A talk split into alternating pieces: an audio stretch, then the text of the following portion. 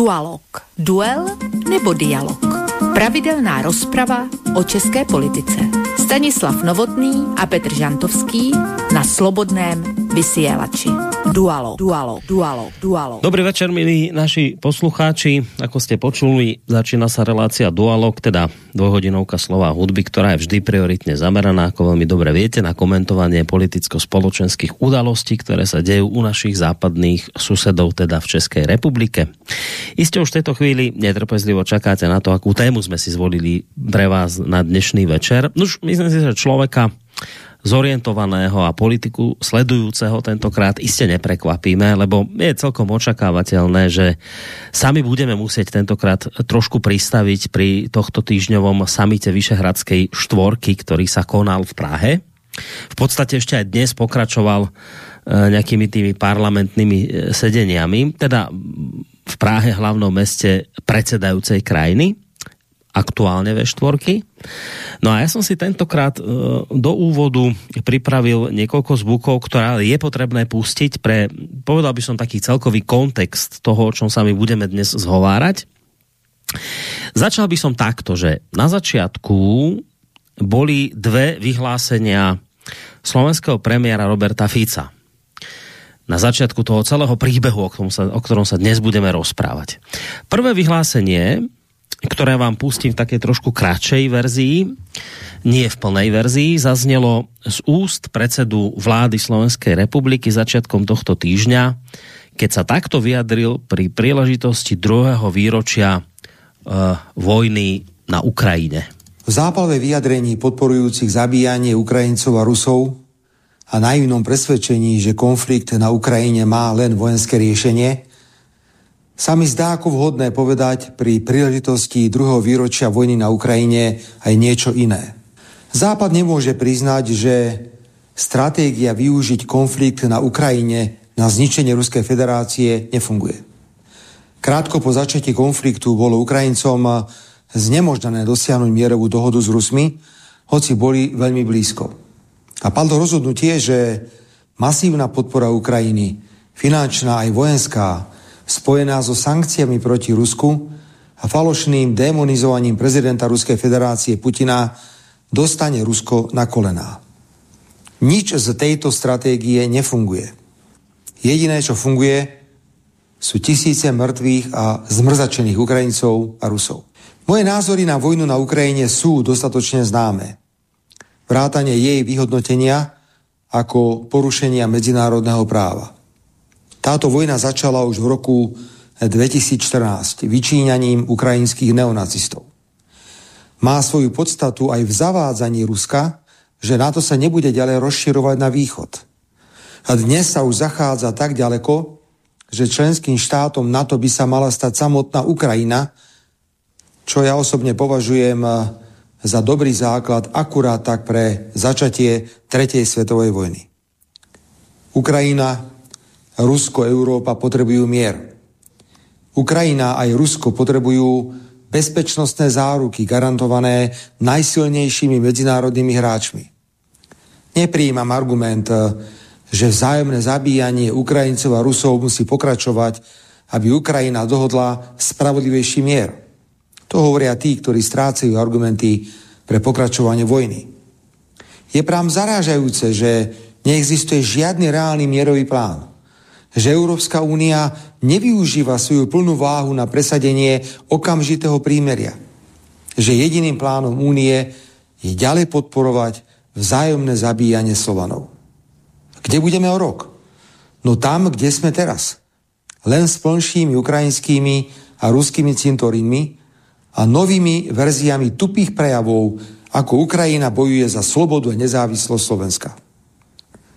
Pri príležitosti druhého výročia vojny na Ukrajine mám viac obáv ako na jej začiatku. Aká bude reakcia Západu na neúspešnú stratégiu vojny na Ukrajine až do posledného ukrajinského vojaka?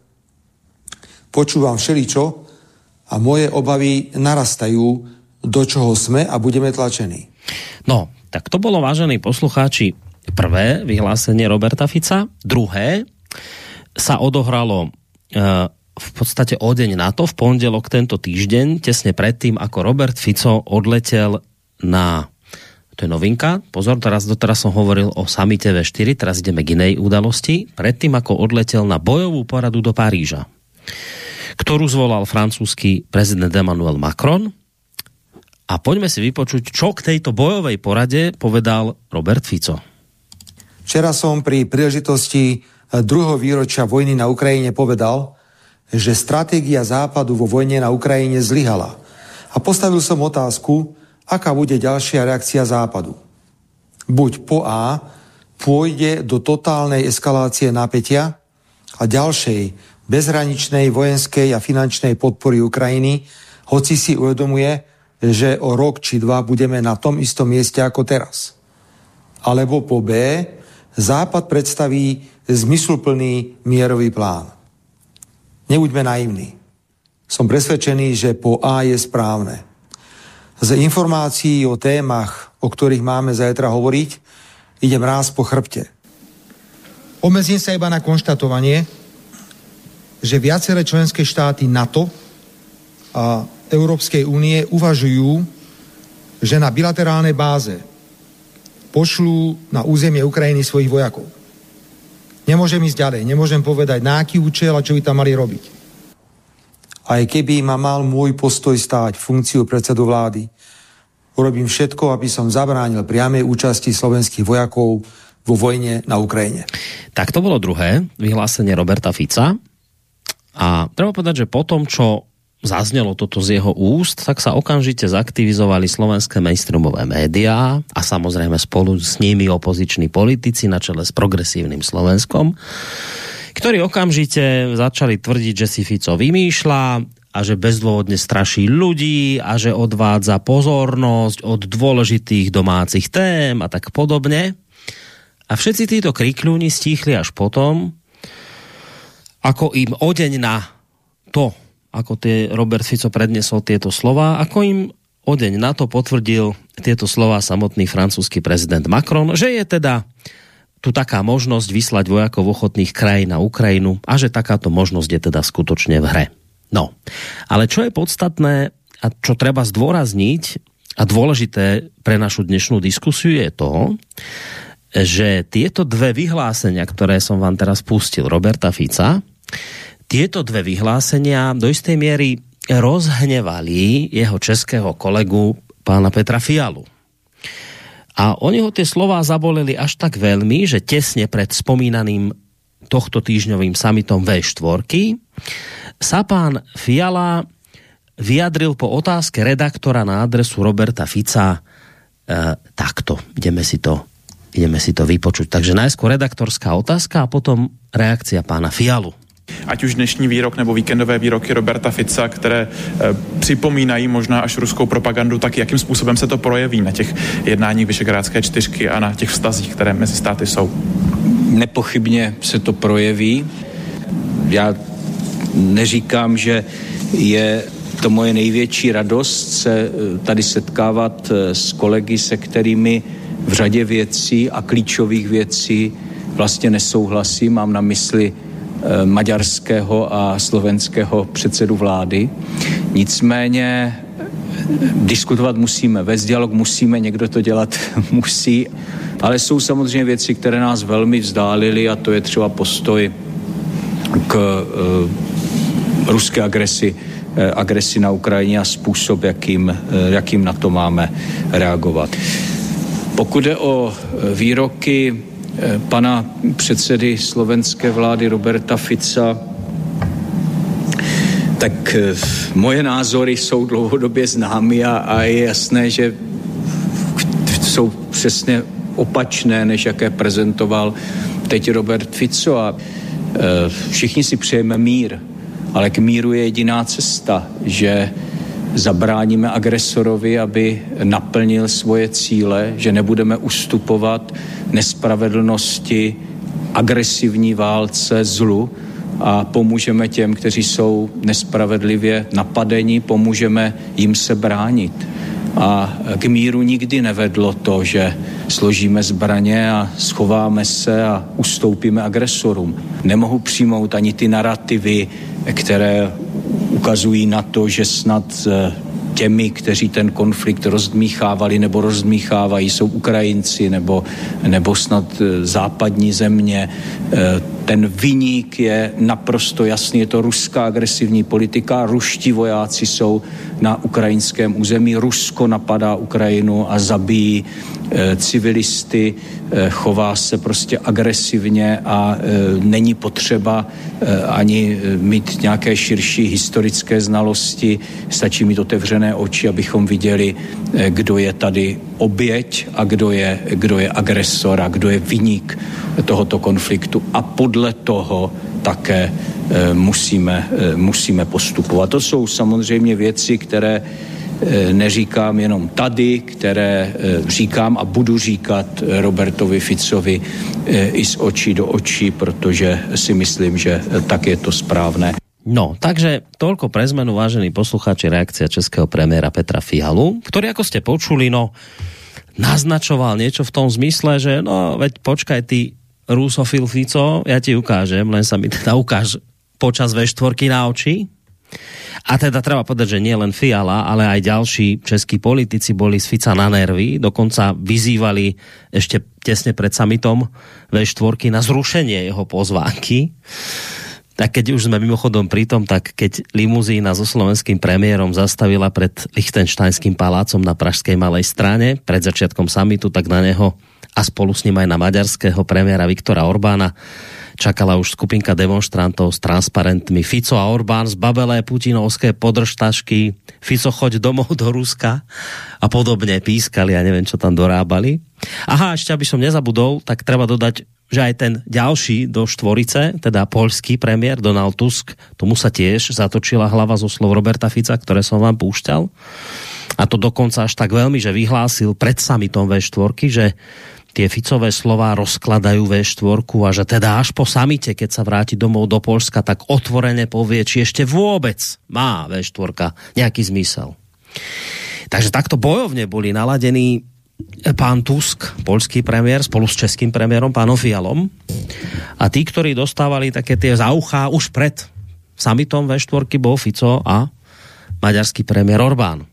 Tak ja, vážení poslucháči, teraz tu, v tomto momente, zámerne tento svoj úvod skončím v tejto bojovej a odvážnej nálade, ktorú pred samitom avizoval český a polský premiér, že oni teda tomu Ficovi a Orbánovi ukážu, kde je ich miesto.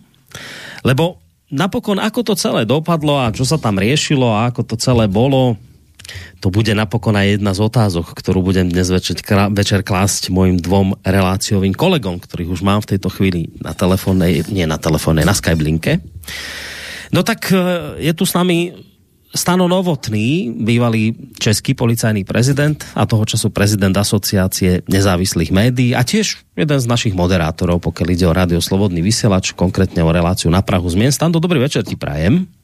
Dobrý večer, moji milí pánové, Petře a Borisy. Dobrý večer, posluchači vážení. Ďakujeme ti veľmi pekne za milé privítanie, za milý pozdrav a takisto pozdraví letia aj nie do Prahy, ale ešte predmestia Prahy, alebo vlastne Praha je predmestie toho mestečka či dedinky, kde žije Peto, Peťo Žantovský, uh, mediálny analytik, vysokoškolský pedagog a publicista, ktorému takisto prajeme ešte raz príjemný dobrý večer, Peťo. Já samozřejmě zdravím tebe, Boris, zdravím Standu, jenom s tou vesničkou. Já jsem milovník klasické literatury. No tak jsem si tak jsem se podíval na svoji knihovnu, která ta kniha by mi tak nejvíc vyhovovala.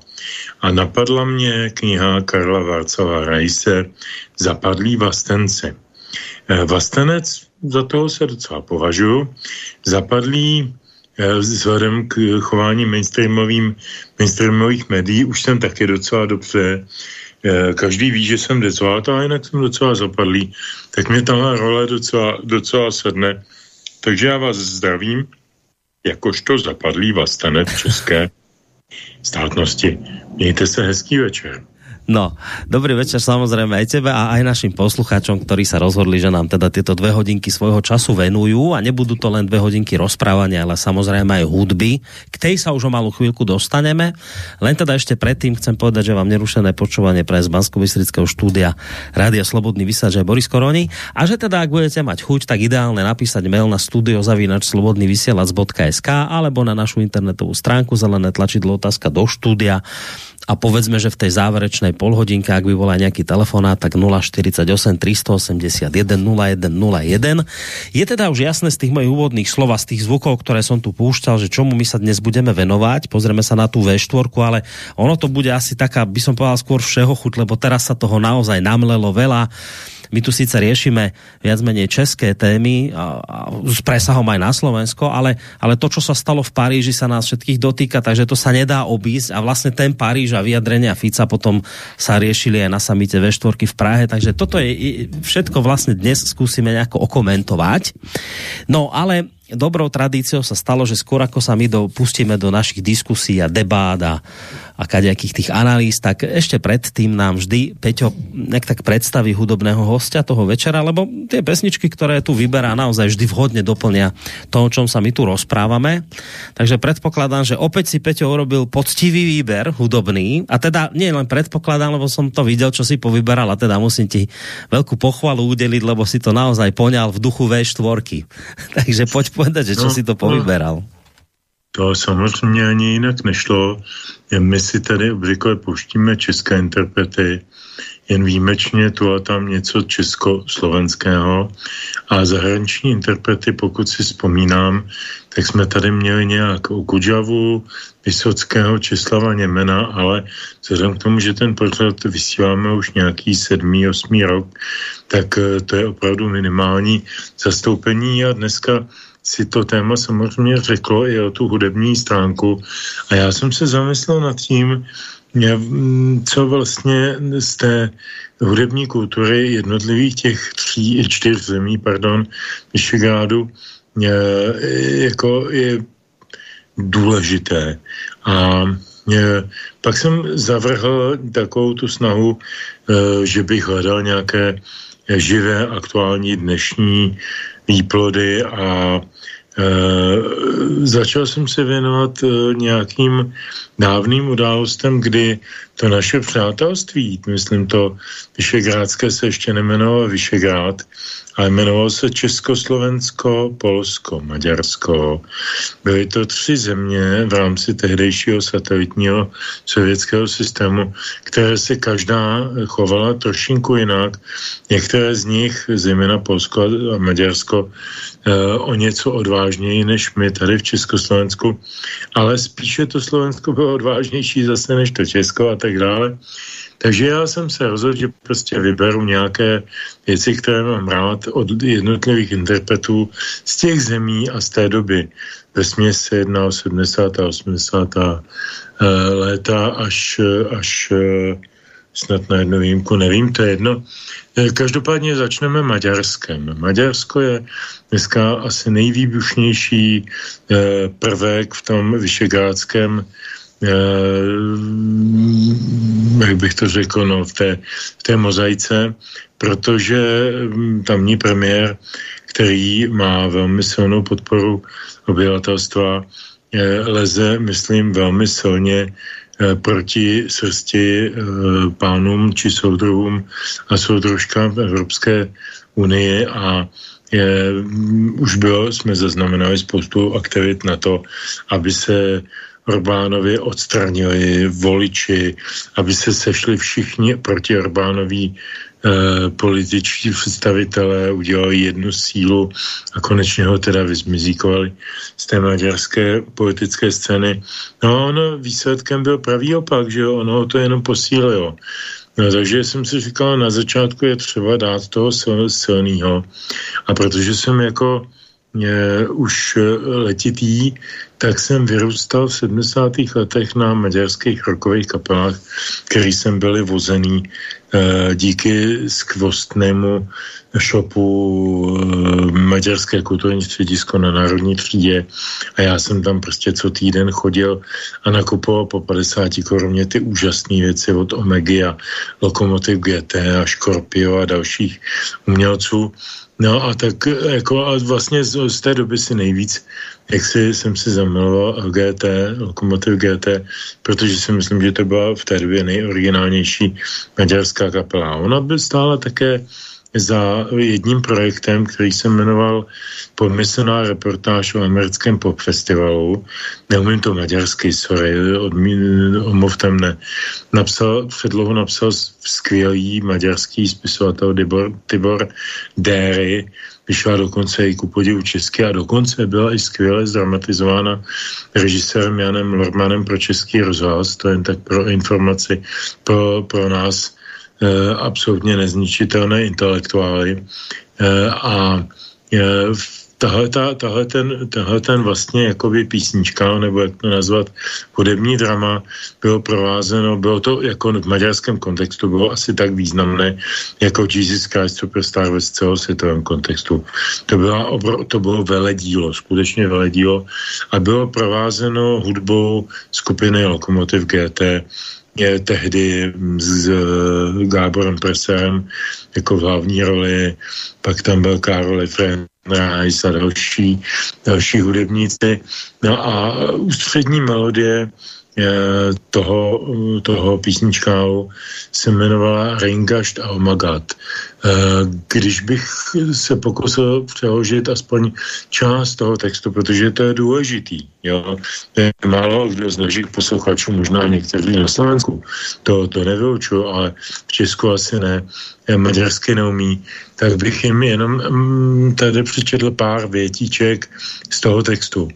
Když už nemůžeš snést to, v čem, v čem jsi zavrtán, eh, zkus eh, to odhodit jako, jako špatnou, nepadnoucí botu a houpej se, houpej se. Tam je v anglické verzi Rock Yourself Away, to je analogie. Eh, pokud ani nechceš vědět, kým jsi byl včera, nezajímaj se o včerejšek, ale houpej se, běž dopředu. Pokud se tvůj zmučený mozek nemůže bránit jinak, ne, na nic teď nemysli, jenom se houpej. E, myslím si, že na rok nějak 74, kdy to vzniklo, je to strašně smysluplný a konec konců tak trošku i do dnešních dob promluvající muzika a text. Takže pojďme na ní. Tak, takže my budeme dnes hrať ve štvorkousky a začínáme u Orbánovcov v Maďarsku. Oh, nem bírod már elviselni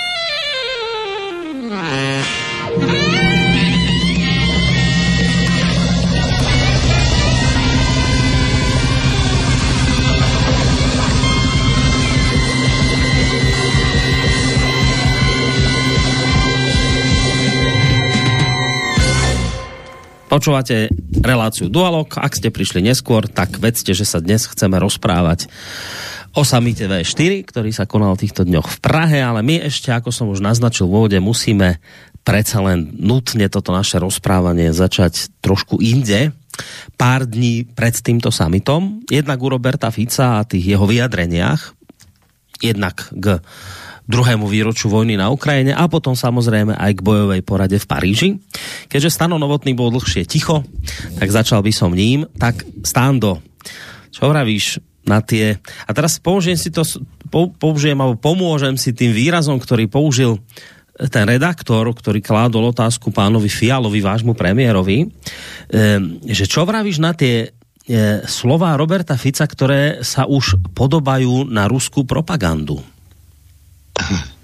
No tak je to neuvěřitelná eh, samozřejmě manipulace, to, co předvádí eh, naši novináři, si vůbec ještě tak ještě můžeme nazývat, protože eh, jak si ta směs jakési prvoplánovitosti a jak si takové té ideologické přímočarosti je, myslím, diskvalifikuje jak si už, už od té první otázky. Takže jako dokonce tady jak si téměř jak si navrhovat, aby, aby, aby se to něco takového zrušilo, protože si nebudeme eh, kazit eh, jaksi dobrou pověst České republiky, která se takových všech, všech věcí štítí. No, eh, je to pro mě jaksi šílené právě třeba i ten Fiala, co, co prostě říkal, jako neděláme žádnou radost zbavit se tady s nějakým Orbánem a Ficem, no ale ponížím se, prostě někdo to dělat musí. Co to je? Co to pro.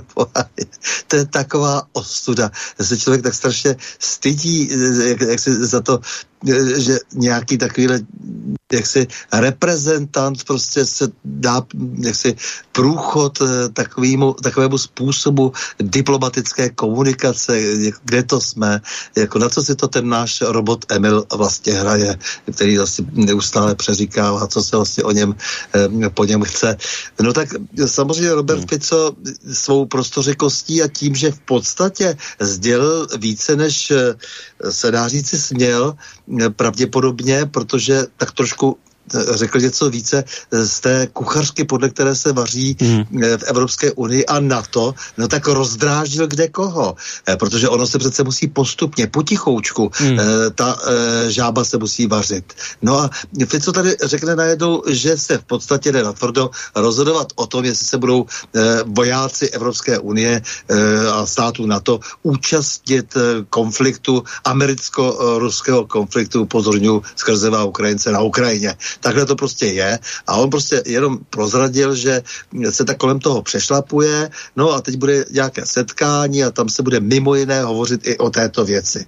No tak e, to samozřejmě, jak se dělá čest zase naopak Slovensku, ta otevřenost, se kterou prostě e, pan Fico e, sdělil, co se chystá, konec konců přesně, jak si to tady říkal, nejprve se do něho všichni pustili a pak sám velký Macron eh, prozrodil, že je to tedy téma, protože se může stát a tak dále. No, jestliže kdy byli, eh, všichni už tolikrát lhali, že není nejmenší důvod eh, si myslet, že kdyby se to zdálo dosti průchodné, takže ty vojáky tam samozřejmě pošlou hmm. formálně, právně, ostentativně. Jenomže ono to má prostě ještě druhou stranu, ty vojáci už tam dávno jsou.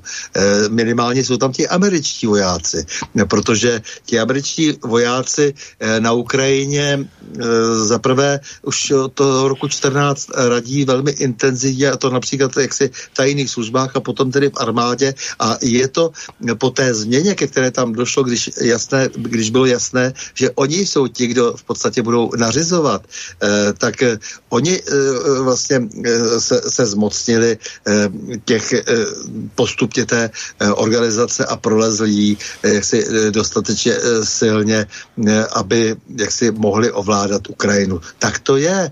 Eh, já jsem v nedávném tom, o čem se mlčí, se pokusil jenom ve zkratce říci, eh, co se vlastně stalo, jak to vypadalo. Mimochodem, oproti jiným mám jak si to štěstí, že jsem byl dvakrát zrovna v té době na jednání v Kijevě, když se konal Majdan a byl jsem svědkem dokonce jaksi toho, té výměny těch lidí, ke které tam došlo, která, což bylo jasně spravodajsky řízené, tedy pod poté, co Birkut pravděpodobně bez vedení, bez vědomí prezidenta zasáhl a vyhnal ty slušné studenty, kteří tam manifestovali opravdu právem proti tomu, co tam předváděl Janukovičův režim. No a pak se tam najednou, jsem tam byl nějaký čas a pak jsem tam zase byl um, po asi měsíci znovu a to už tam plály ty ohně a byli tam úplně jiní lidé, o kterých jsem se dozvěděl, že jsem tam ten či onen je tam za 100 dolarů na den a podobně. Uh, takže co si budeme namlouvat, jak to celé proběhlo, no a potom uh, po té,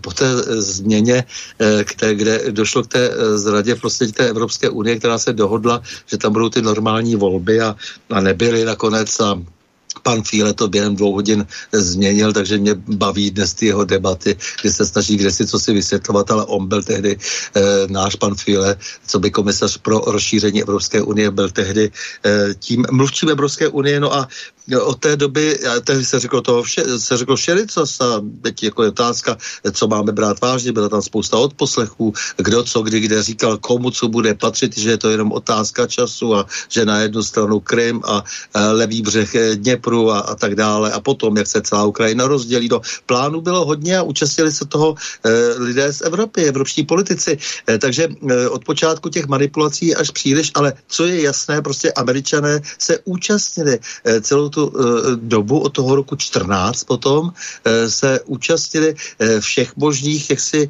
jednání uvnitř v těch strukturách, to znamená zejména teda těch strukturách vojensko-politických a, a, a tvrdě v podstatě represivních, tak jako co, o čem se tady vlastně jedná, že se budou tady účastnit vojáci, ale my přitom víme, kolik už tam jako bylo různých všelijakých poradců a tak dále a, a jsou tam samozřejmě samozřejmě eh, jakoby nějací dobrovolníci bouchne jaksi hmm. raketa do eh, charkovského nějakého domu. My se tady dozvíme, eh, že tam zemřeli civilisti, ale ono tam skoro okolností bylo eh, z, z 60 eh, francouzů, eh, kteří měli by pomoci na frontě, eh, tak eh, samozřejmě všechny takové ty dobrovolnické organizace, já to moc neberu, jsou to často lidé, kterým se jenom, kterým se jenom eh, sendají epolety a, a jdou eh, válčit nějakou cizí válku, co by žoldáci a samozřejmě ty země, jejich to vědí, protože by jim to jinak zatrhli, kdyby to, kdyby to nechtěli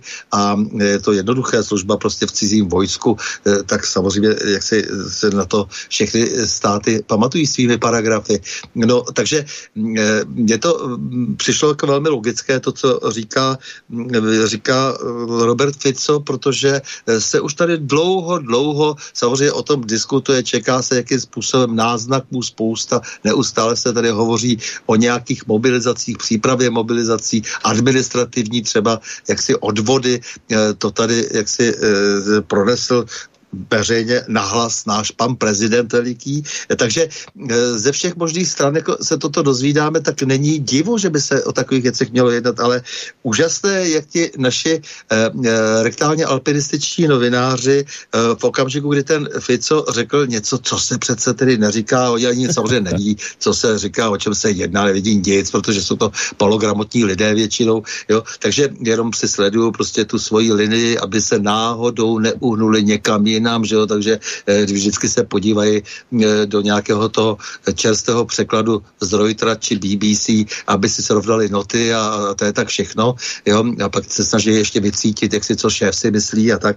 No, takže, takže prostě e, samozřejmě, ale my všichni ostatní přece, kdo se držíme selského rozumu, tak víme, že jako to tak je a že ta účast je tam mnoha těch lidí opravdu fyzická. Tak o čem je řeč? New York Times nás, nám, nám vyjevil, že tam je 12 utajovaných základen, eh, které umožňovaly eh, Ukrajincům zjišťovat informace. V rámci teda společně tedy eh, s SBU, s tajnou službou, budovali prostě 12 utajených základen, které jim umožňovaly také, také určovat cíle na ruské straně, co už je to jiného než měšování se cizích ozbrojených složek nebo tajných služeb dokonce, které samozřejmě tajně pracují nebo protizákonně pracují vždy na cizím území, eh, protože vždy poruší zákony toho či onoho státu. Takže jestliže jak si získávají informace eh, ve prospěch Ukrajinců CIA, tedy v těchto, na těchto základnách, tak co dělají jiného, než že se jak si účastní té války. Konec konců to ostentativní posílání zbraní a tak dále. Já jsem chtěl jenom na tohleto eh, konto ještě říci, že eh, v podstatě ta ruská strana to nechce říct, jak si, že eh, se účastní, jakoby náhlas, jako že už je tam vlastně ta účast potvrzená, že vlastně na to s nimi vede válku, ale protože v okamžiku, když by to řekli, tak, tak je to už téměř jako rozpoutaná ta třetí světová válka, tak se snaží pořád tomu vyhybat.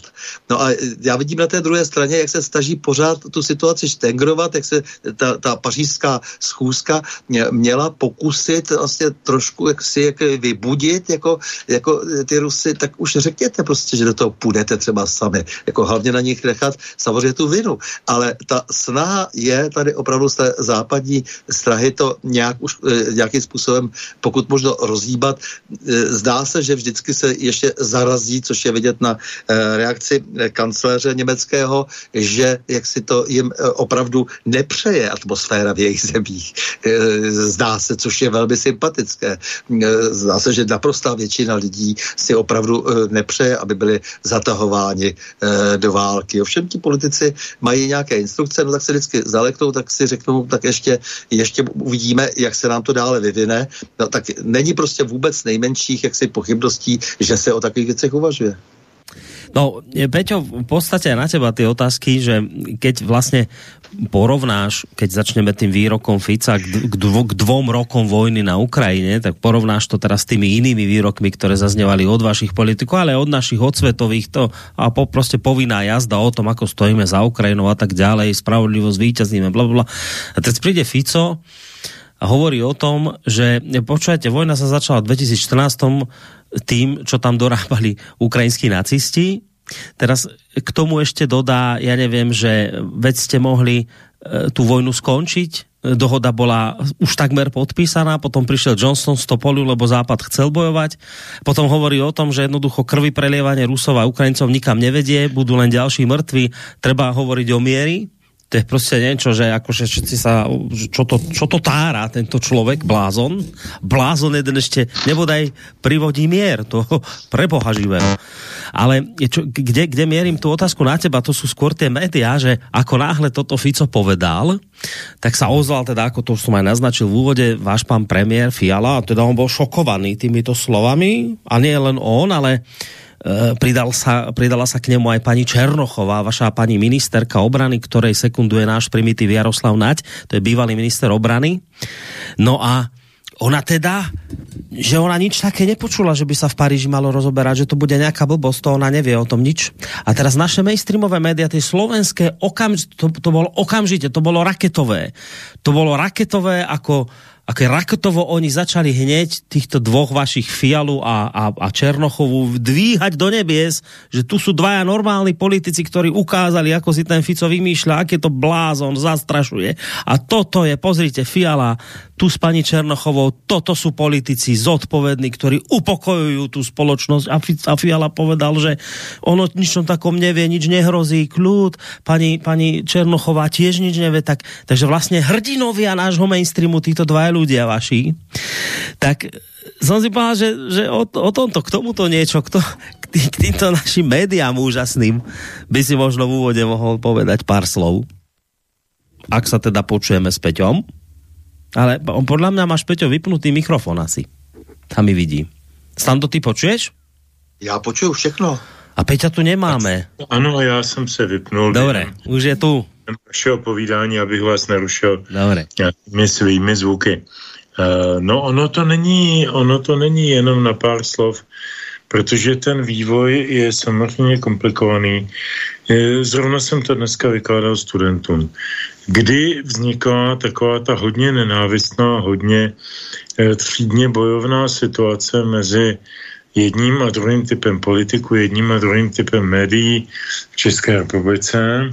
Eh, a dospěli jsme k nějakému plus minus datu, 2014 nebo 13 nebo 15, což byly e, události na Majdanu, byly to potom události, e, události hektické imigrace různých e, afrických nebo, nebo středně východních oprchlíků a tak dále, které vyvolaly čím dál větší emocionální odezvu médií. Nikoli až tolik lidí jako, jako médií. A já jsem si našel ve starých filech, protože já jsem takový, že sbírám všechno, eh, co se mi může ještě někdy hodit, tak jsme si našel pár článků z tehdejších médií, které se týkají Ukrajiny. Možná, že budete mnozí překvapeni. Tak například eh, v říjnu 2014 vydali novinky CZ, což je velmi mainstreamový server, článek, který měl v titulku a také v dalším textu informaci zhruba tohoto typu. Ukrajinští vojáci ostřelují Doněck kazetovou minucí, municí. Tehdy jsme nic takového neznali. Dnes už to, o tom máme trošku informace, zejména o munici britského původu. E, a v těch novinkách se tehdy psalo toto. Ukrajinští vojáci používali proti civilním čtvrtím ve městě Doněck kazetovou munici, která je mnohdy, mnohde ve světě zakázaná. Odvolává se na svědectví organizace Human Rights Watch. Další eh, ČTK, Česká tisková kancelář, v květnu téhož roku uvedla informaci titulkem. Ukrajinští vojáci v, Krasu, v Krasnoarmejsku ukončili e, násilně referendum a stříleli do davu. O co tam šlo? Kam se konstatuje, že skutečně v tom Krasnoarmejsku a jiných městech probíhalo nedělní referendum, které mělo rozhodnout o samostatnosti Doněcké a Luhanské oblasti na e, východu, e, na východu Ukrajiny na, na, tom, na té západní části, politické západní části, geografické. Eh, a nejen to, třeba jako vysloveně pravdoláskovnický a hodně pro režimní me, e, server tehdy přišel s titulkem, aktuálně CZ, s titulkem Náševky nacistů ovládli Kiev. Noví banderovci vycenili zuby. Eh, a o něco později, stejně aktuálně psal pod titulkem Svědci dvojtečka Ukrajinská armáda je jako dobyvatel pálí i do škol. A teď si, teď si uh, vezměte uh, dikci těchto titulků, které vyjadřovaly dobovou, snad ještě dokonce i poctivou snahu informovat o tom, co se na té Ukrajině opravdu děje mm. s dnešní propagandistickou vlnou, která nic takového samozřejmě nepřipustí a která má nějaké kanony a ty prosazuje. Čili tam se myslím, že došlo k určitému velice zásadnímu zlomu. Já nevím, jestli je to naše nějaká e, samostatná iniciativa, nebo to mělo nějaký mezinárodnější konf- kontext, ale e, najednou se velmi silně vytrácela pravda e, z těch veřejných médií. Je to stejná doba, kdy začaly z veřejnoprávních médií mizet odborníci typu Honzi Schneidera, Martina Kolera, Zdeňka Zbořila, Standy Novotního, Alexandra Tomského a dalších a dalších lidí, kteří by měli na různé věci, už vzhledem k odbornosti od ekonomů po religionisty a tak dále, by měli jiné názory, než jaké jsou prosazovány v těch médiích. Tam někde začala, to je deset let zpátky, diktatura mediálního politického vlivu. A to je něco, co, s čím se v podstatě asi nedá bojovat. To je něco, co lidé prostě budou muset jenom odmítnout. Uchýlit se je, eh, nedávno jsem se bavil se svým přítelem, docentem neurologie v jedné nemocnici významný. A povídali jsme se o politice a ten člověk, který mu je dneska 70, mi říkal, člověče, já už jsem na tom tak, že když se chci něco fakt dozvědět, tak jdu na Al Jazeera protože od té doby, co mají sídlo v Londýně, tak se snaží nebýt jenom hásnou troubou uh, Usama Bin Ládina, já nevím, těchto organizací, ale je to prostě spravodajská agentura, katarská televize, která se snaží přinášet uh, maximum Eh, maximum ověřitelných a všestranných zdrojů. Takže já se snažím to dělat i po jeho vzoru a, musím říct, že má pravdu. Takže ta česká média mainstreamová, navzdory tomu, že se tam dějou nějaké personální šachmaty, tak se tam stejně nic nemění. Je to velká katastrofa, tady je nějaký režim, režim má nějaká svá média, jak jsme byli zvyklí z komunismu před rokem 89, tak mám za to, že to funguje úplně stejně. Ale kam došel 89? No do totálního krachu. Tam ti lidé vyjádřili naprosto jednoznačně, a teď pomím ty zahraničně politické kontexty, vyjádřuje naprosto jednoznačně odmítavý postoj s tímto režimem, s tímto schnilým, naprosto eh, bez budoucnosti, bez perspektivy režimem a, a prostě zvolil jakousi pasivní rezistenci eh, a která vyústila potom nějaké eh, lehce aktivní aktivity na těch Václavácích a podobně. Ale já myslím, že nás čeká teď něco velmi podobného. Tehdy měl ten komunismus za zády nějaký socialistický systém, ale ten byl už v rozkladu. Gorbačov už nechtěl českým komunistům pomáhat v decimaci vlastního obyvatelstva. Já si také, mimochodem, nejsem vůbec jistý po včerejším, předvčerejším vyjádření Jence Stoltenberga o tom, že na to nepošle vojáky eh, na Ukrajinu, mm.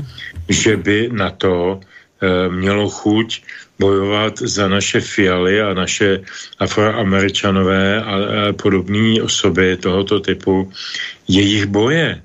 Já si myslím, že jim překážíme, že opravdu začneme být, eh, být eh, nežádoucí v tomhle celém politickém myšmaši. No, uvidíme, jestli se mílim. No, já myslím, že ne. No, keď jsme pri tých médiách, ještě možno jedna otázka, potom si zahráme.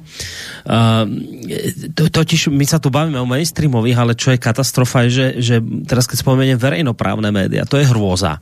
A teraz si predstavte tú situáciu. Aj vyvážení poslucháči, že Robert Fico povie deň pred summitom v Prahe, že ide tam do toho Paríža a deň predtým povie, že počujete, v tom Paríži sa má jednať, ako jediný politik to nahlas povie, tak ako to Stando presne povedal, bol jediný, ktorý tu ako keby rozbil to, to, to spoločné mlčanie, lebo čerta starého Černochova nevedela. Dobre tá vedela, čo sa tam bude jednať. Aj Fiala vedel. Len všetci čušia. Lebo to netreba zbytočne pred ľuďmi veľmi pitvať, že budeme tam rozprávať sa o tom, ako skúsime dotiahnuť našich vojakov na Ukrajinu. Tak všetci čušali, Fico to povedal nahlas, teraz strhne sa búrka, všetci tárajú, že Fico je vymýšľa si, klame niečo, večer to Macron potvrdí, čiže sa ukáže, že Fico hovoril pravdu.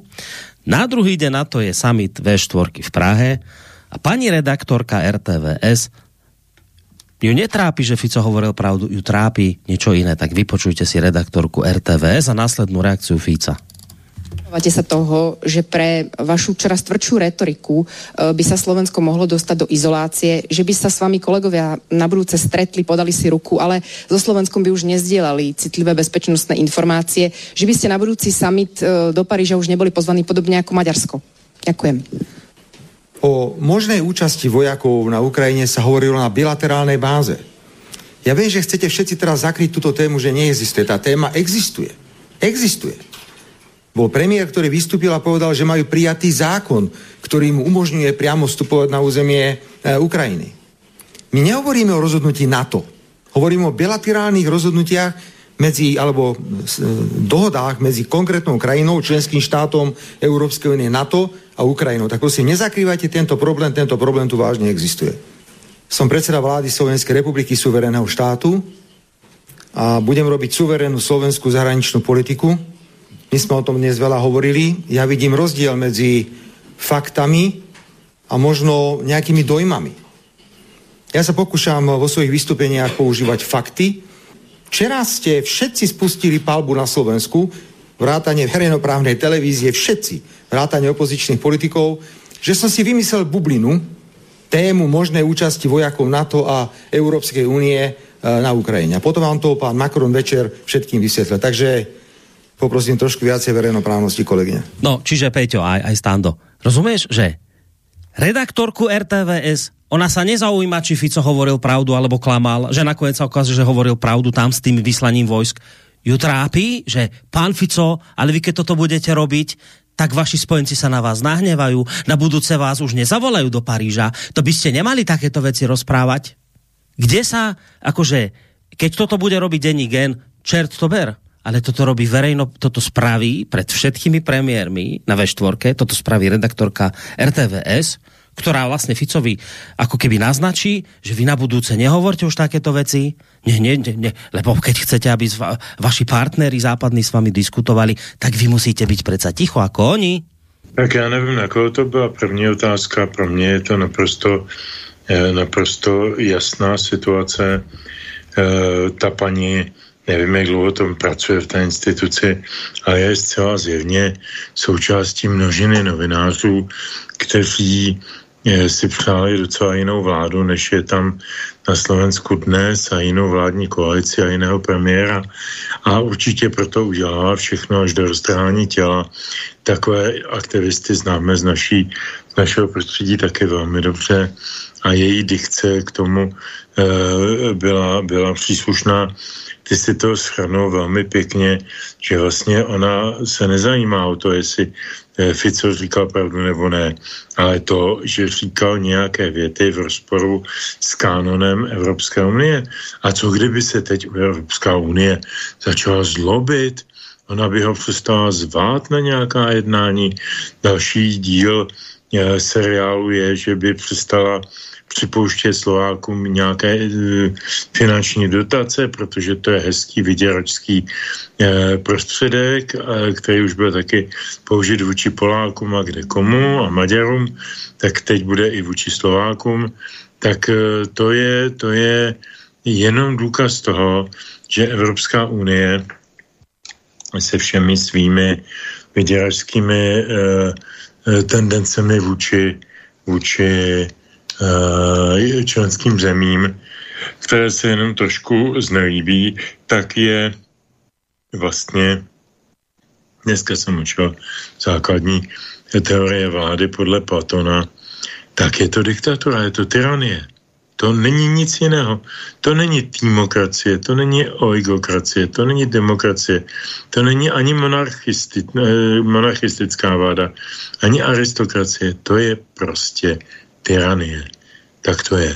Stando? Ty to jako vidíš? No tak jako já si myslím, že to je ještě horší s tou osobou, jak se ptala, tak ona vlastně se snažila velmi podpořit tu správnou politiku, že přece oni vědí, co dělají, eh, ti nahoře, ti evropští politici. A je dobře, že to utajují, protože mm, my naprosto jsme konformní s jejich politikou. A pan Fico tady prozradil, že vlastně chystají nějakou nekalost, to nemůže být nekalost, protože to jde z Evropské unie, ale ona se vůbec nesnaží zjistit právě přesně, jak to říkal, říkal teda tu pravdu, jestli náhodou něco nešijou, jestli náhodou je to, není to něco, co je nepřátelské vůči vlastnímu obyvatelstvu, co e, opravdu zvedne e, jaksi potom tu válečnickou vlnu a už nebude tedy návratu. E, to je Jasně strašné, tak. že vlastně ona brání jaksi tu politiku, dokonce ty tajné služby přece, které mají za úkol všechno utajovat a pan Fico tady najednou říká, no a co když je král nahý, že on to říká prostě to, co vlastně by měl, by měl ale každý novina okamžitě potom skočit. On říká,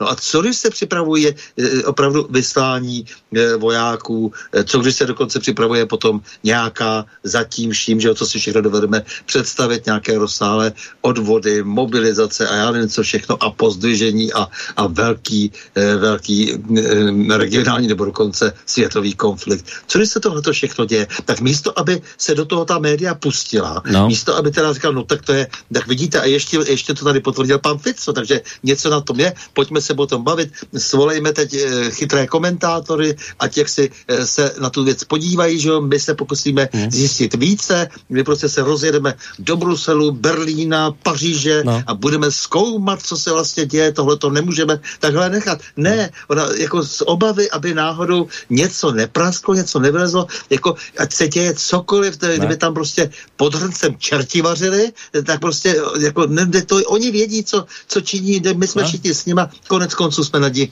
eh, na nich finančně závislí. Presne tak. tak, presne tak. A teraz mi povedz, že a s takýmito médiami, no čo iné môžeš čakať ako naozaj nejakú, nejaký vojnový konflikt nakoniec.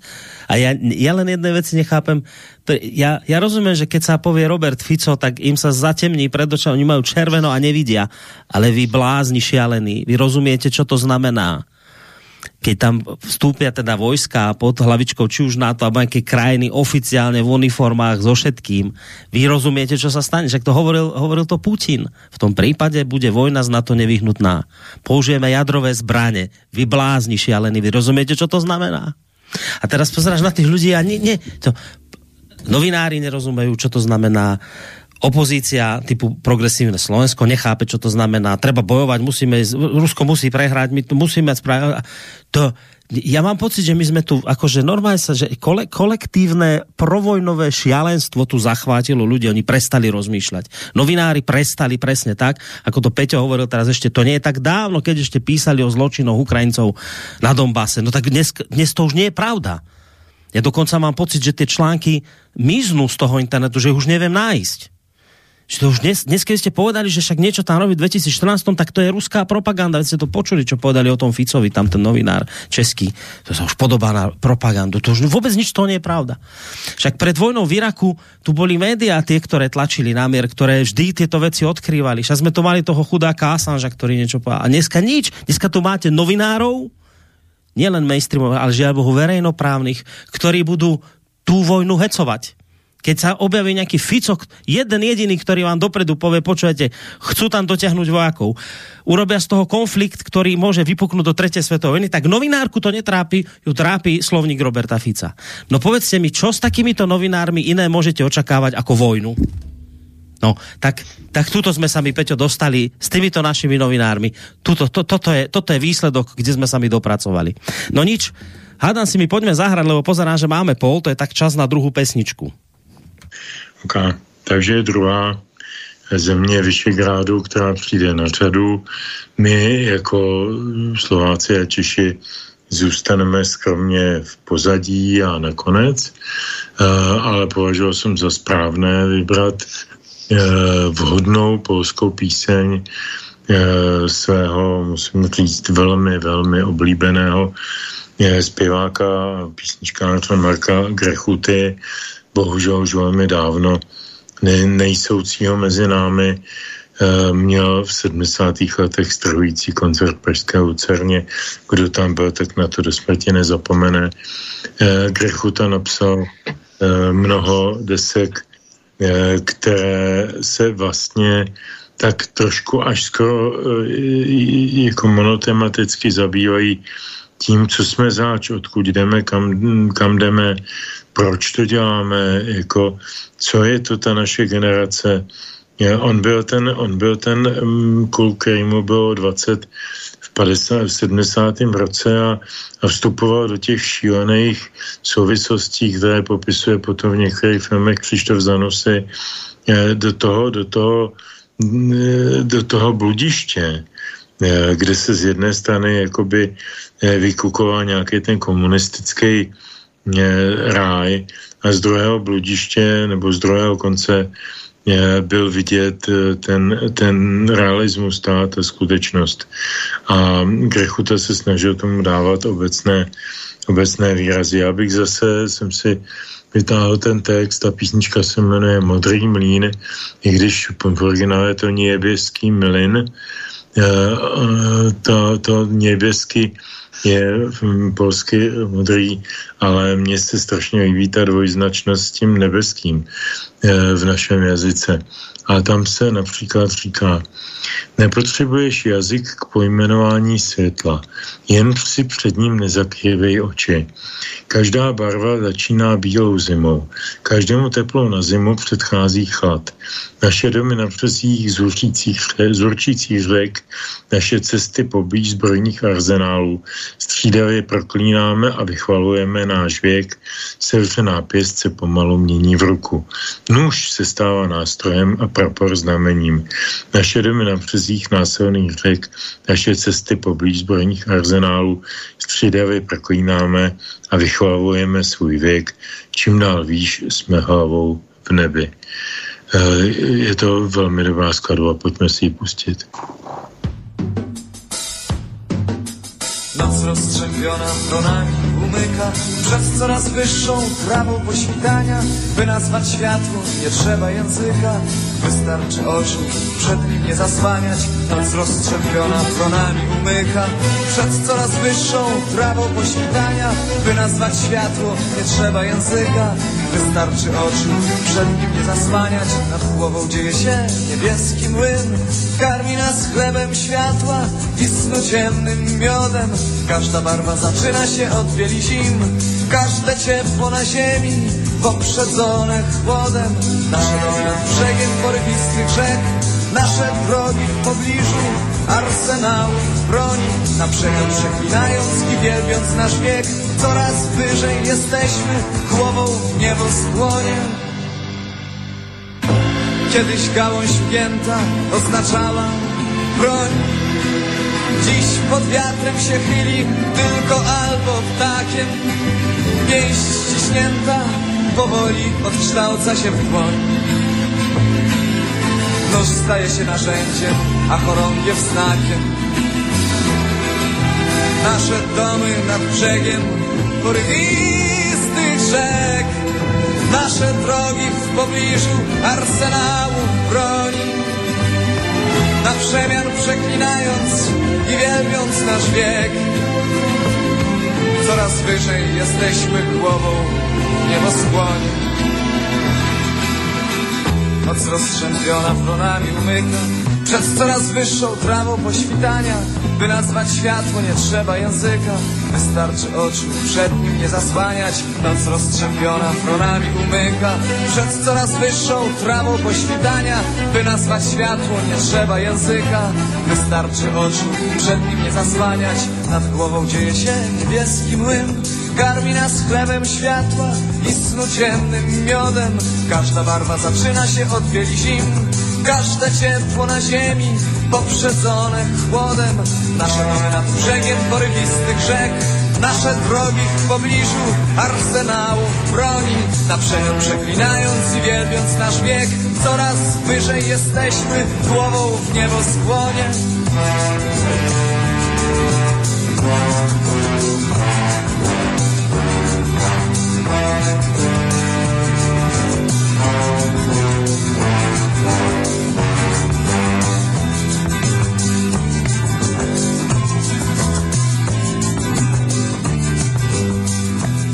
Ja len opäť po, teda pripomínam, že počúvate reláciu Dualog. Dnes sa e, zhovárame v podstate o samite V4, ale skôr doteraz sme ešte riešili to, e, čo mu predchádzalo. Jednak e, vyjadrenie Roberta Fica k druhému výroču vojny na Ukrajine a potom samozrejme museli sme sa pristaviť aj pri tom, čo sa dialo v Paríži.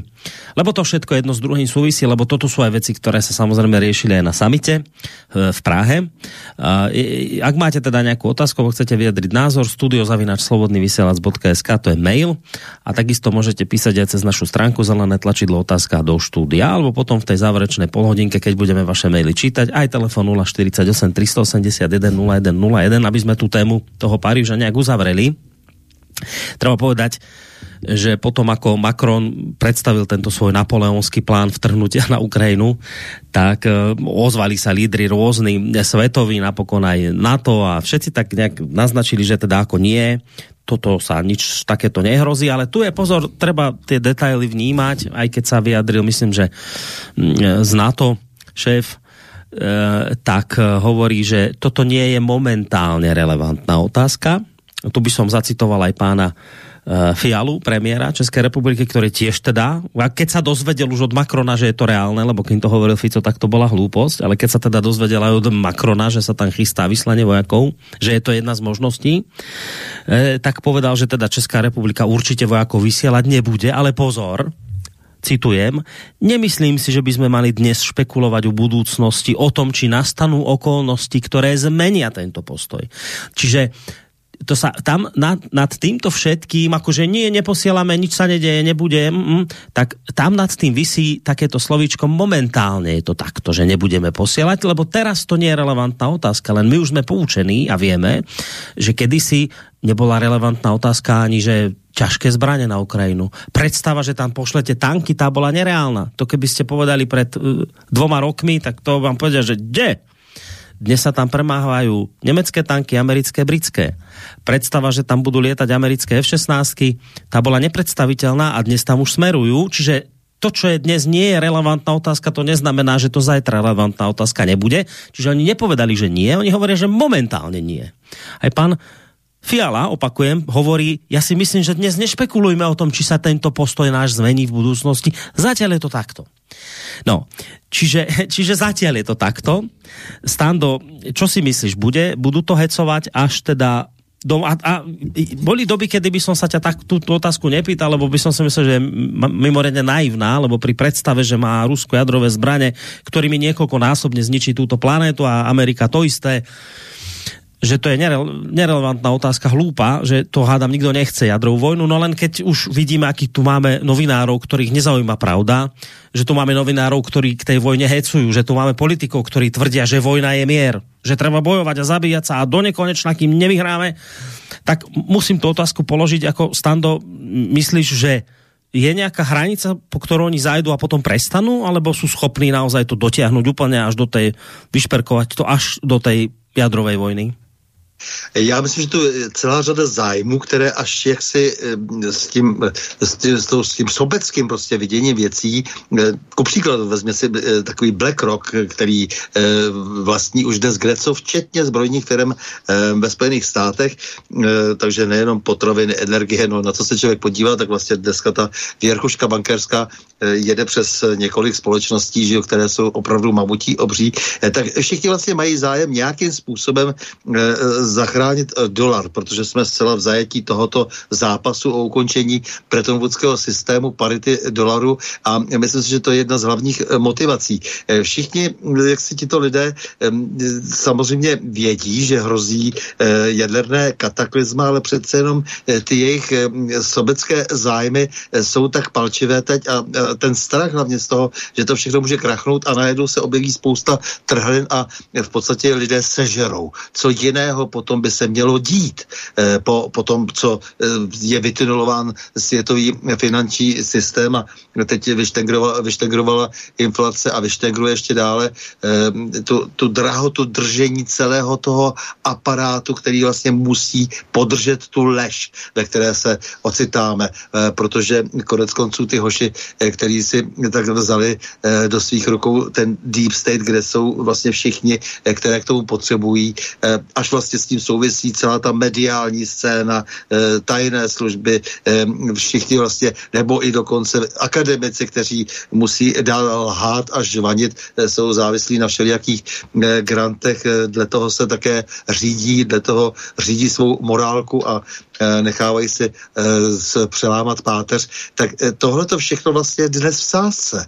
A samozřejmě moc by se líbilo, kdyby to tak nějak šlo, aby se válčilo na jednom místě a, a teď ještě se spousta věcí, které, které by se líbily jaksi tomu oligarchickému světu, kdyby se povedla jaksi najednou, že vlastně jak se ještě vyvraždějí, ty lidi uvolní se prostor, nerozleze se to nikam dál, pořád se bude jako taková nějaká rebí snaží zadržet. A pak se třeba ještě dokonce podaří, že se vtrhne na to Rusko, aby teda se opravdu ty uhlovodíky a ty další suroviny získaly, které jsou teď jediné, které mohou nějakou měnu držet, i když ta situace se zdá být už úplně eh, jako, jako jasná, prostě, že to eh, je prostě opravdu ten západ je dnes ten hroutící se eh, kolos eh, a opravdu hrozí jenom to, aby jenom z toho strachu, jenom z té touhy prostě to nějakým způsobem vyhrát, něco takového nerozpoutali. Ono, když se tady začne psát najednou o tom, že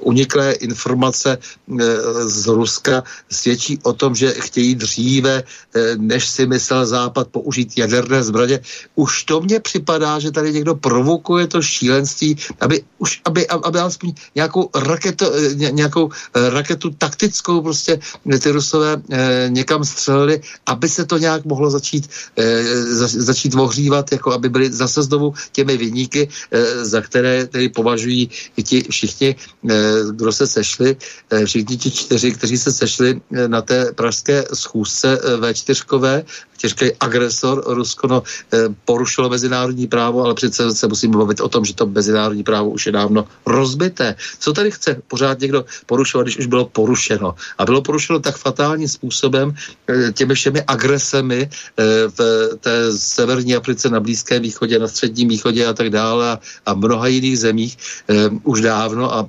masivně v posledních, dejme tomu 20 letech, že skloňovat něco takového, co vlastně vůbec de facto neexistuje, protože neexistuje dneska nějaký společný eh, konsenzus, že všechno začalo už, eh, když jak si tady u nás petenti se v roce 99 eh, rozhodli, že musí podpořit agresi na to v Jugoslávii proti pravidlům, která platila, že to musí odsouhlasit OSN a když ty petenti ve své petici, mimochodem to jsou ti, kteří dnes, eh, ti samí, kteří dnes horují eh, za to, aby se všemi způsoby zbrojilo a aby se prostě jaksi opravdu zvítězilo nad tím eh, Ruskem, tak ti tehdy říkali, ne, není potřeba žádné OSN, OSN je impotentní, bude tady rozhodovat jenom už na to.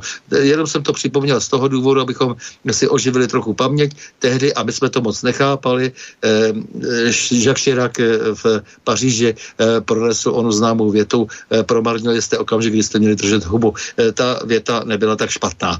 Ano, opravdu jsme promarnili ten okamžik a, a jak humanitární bombardák, tak všichni potom, jak se různí nohsledy se, se jali podepisovat i takováto, takovéto prohlášení, že prostě je třeba prostě to, to vzít si do svých rukou, do svých naťáckých rukou. No a takže vidíme, že pořád ta tendence je stejná, ale teď jde opravdu o hodně, protože skutečně ta krize eh, jak si toho, toho světového finančního systému je, je velmi hluboká, tedy, tedy zejména na tom západě a ten růst toho BRICSu, kde se samozřejmě ten západ snaží domluvit, kdyby jsme se domluvili takhle a onakle a, a e, zachránilo se to či ono, e, to by bylo samozřejmě správné, ale e, to je takové jednání, které nikam nevede, takže samozřejmě velká bere. A tady je spousta těch lidí, kteří by rádi to rozhodli, že tedy velká bere. No, taková samozřejmě jaderná válka válka eh, jaksi ale omezená samozřejmě, omezená nějakým způsobem. Já si myslím, že omezit se pak nedá dost dobře,